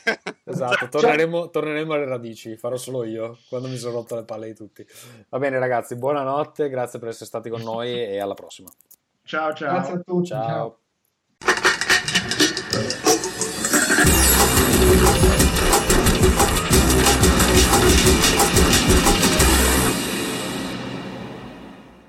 Allora, eh, prima di chiudere, eh, vi ricordo se vi interessano giochi di ruolo classici, cioè quelli da eh, tavolo, quindi non sto parlando di Skyrim e roba del genere, fate un salto su www.theworldanvil.com e iscrivetevi alla beta eh, del sistema che eh, sto sviluppando, su cui ho speso praticamente tutto il mio tempo libero ultimamente. Eh, mi serve aiuto per quanto riguarda il feedback e insomma il controllo delle, delle regole. Ho bisogno di gente che provi a giocarci per dirmi insomma se eh, fa schifo o no. E eh, chiunque mi mandi impressioni o suggerimenti verrà aggiunto eh, intanto sul manuale del, del Monad System, che è il, che è il nome del, del sistema, e poi eh, eventualmente anche sul manuale di eh, Nostalgia la flotta nomade quando eh, uscirà. Sono circa 150 pagine di materiale. L'uscita prevista è mh, verso fine novembre. Speravo di farcela per il 17, ma l'editing sta andando un po' per le lunghe, quindi può essere che eh, mi prenda un paio di settimane extra. Comunque mh, ci siamo già perché i testi sono completi, vanno solo corretti. Per quanto riguarda Rincast, le informazioni di servizio, ovviamente questa volta non avevamo email, visto che eh, sono quattro mesi, eh, abbiamo fatto quattro mesi di pausa. Quindi vi ricordo per mandarci email scrivete a rincast.gmail.com tutti gli aggiornamenti del podcast, eh, ovviamente eh, principalmente le puntate, li trovate su www.rincast.it. Eh, ci potete ascoltare in streaming o eh, scaricare l'episodio. Su Twitter siamo a eh, www.twitter.com slash Rincast, su Facebook, iTunes e G+, ci trovate cercando Rincast. È tutto, alla prossima. Ringcast.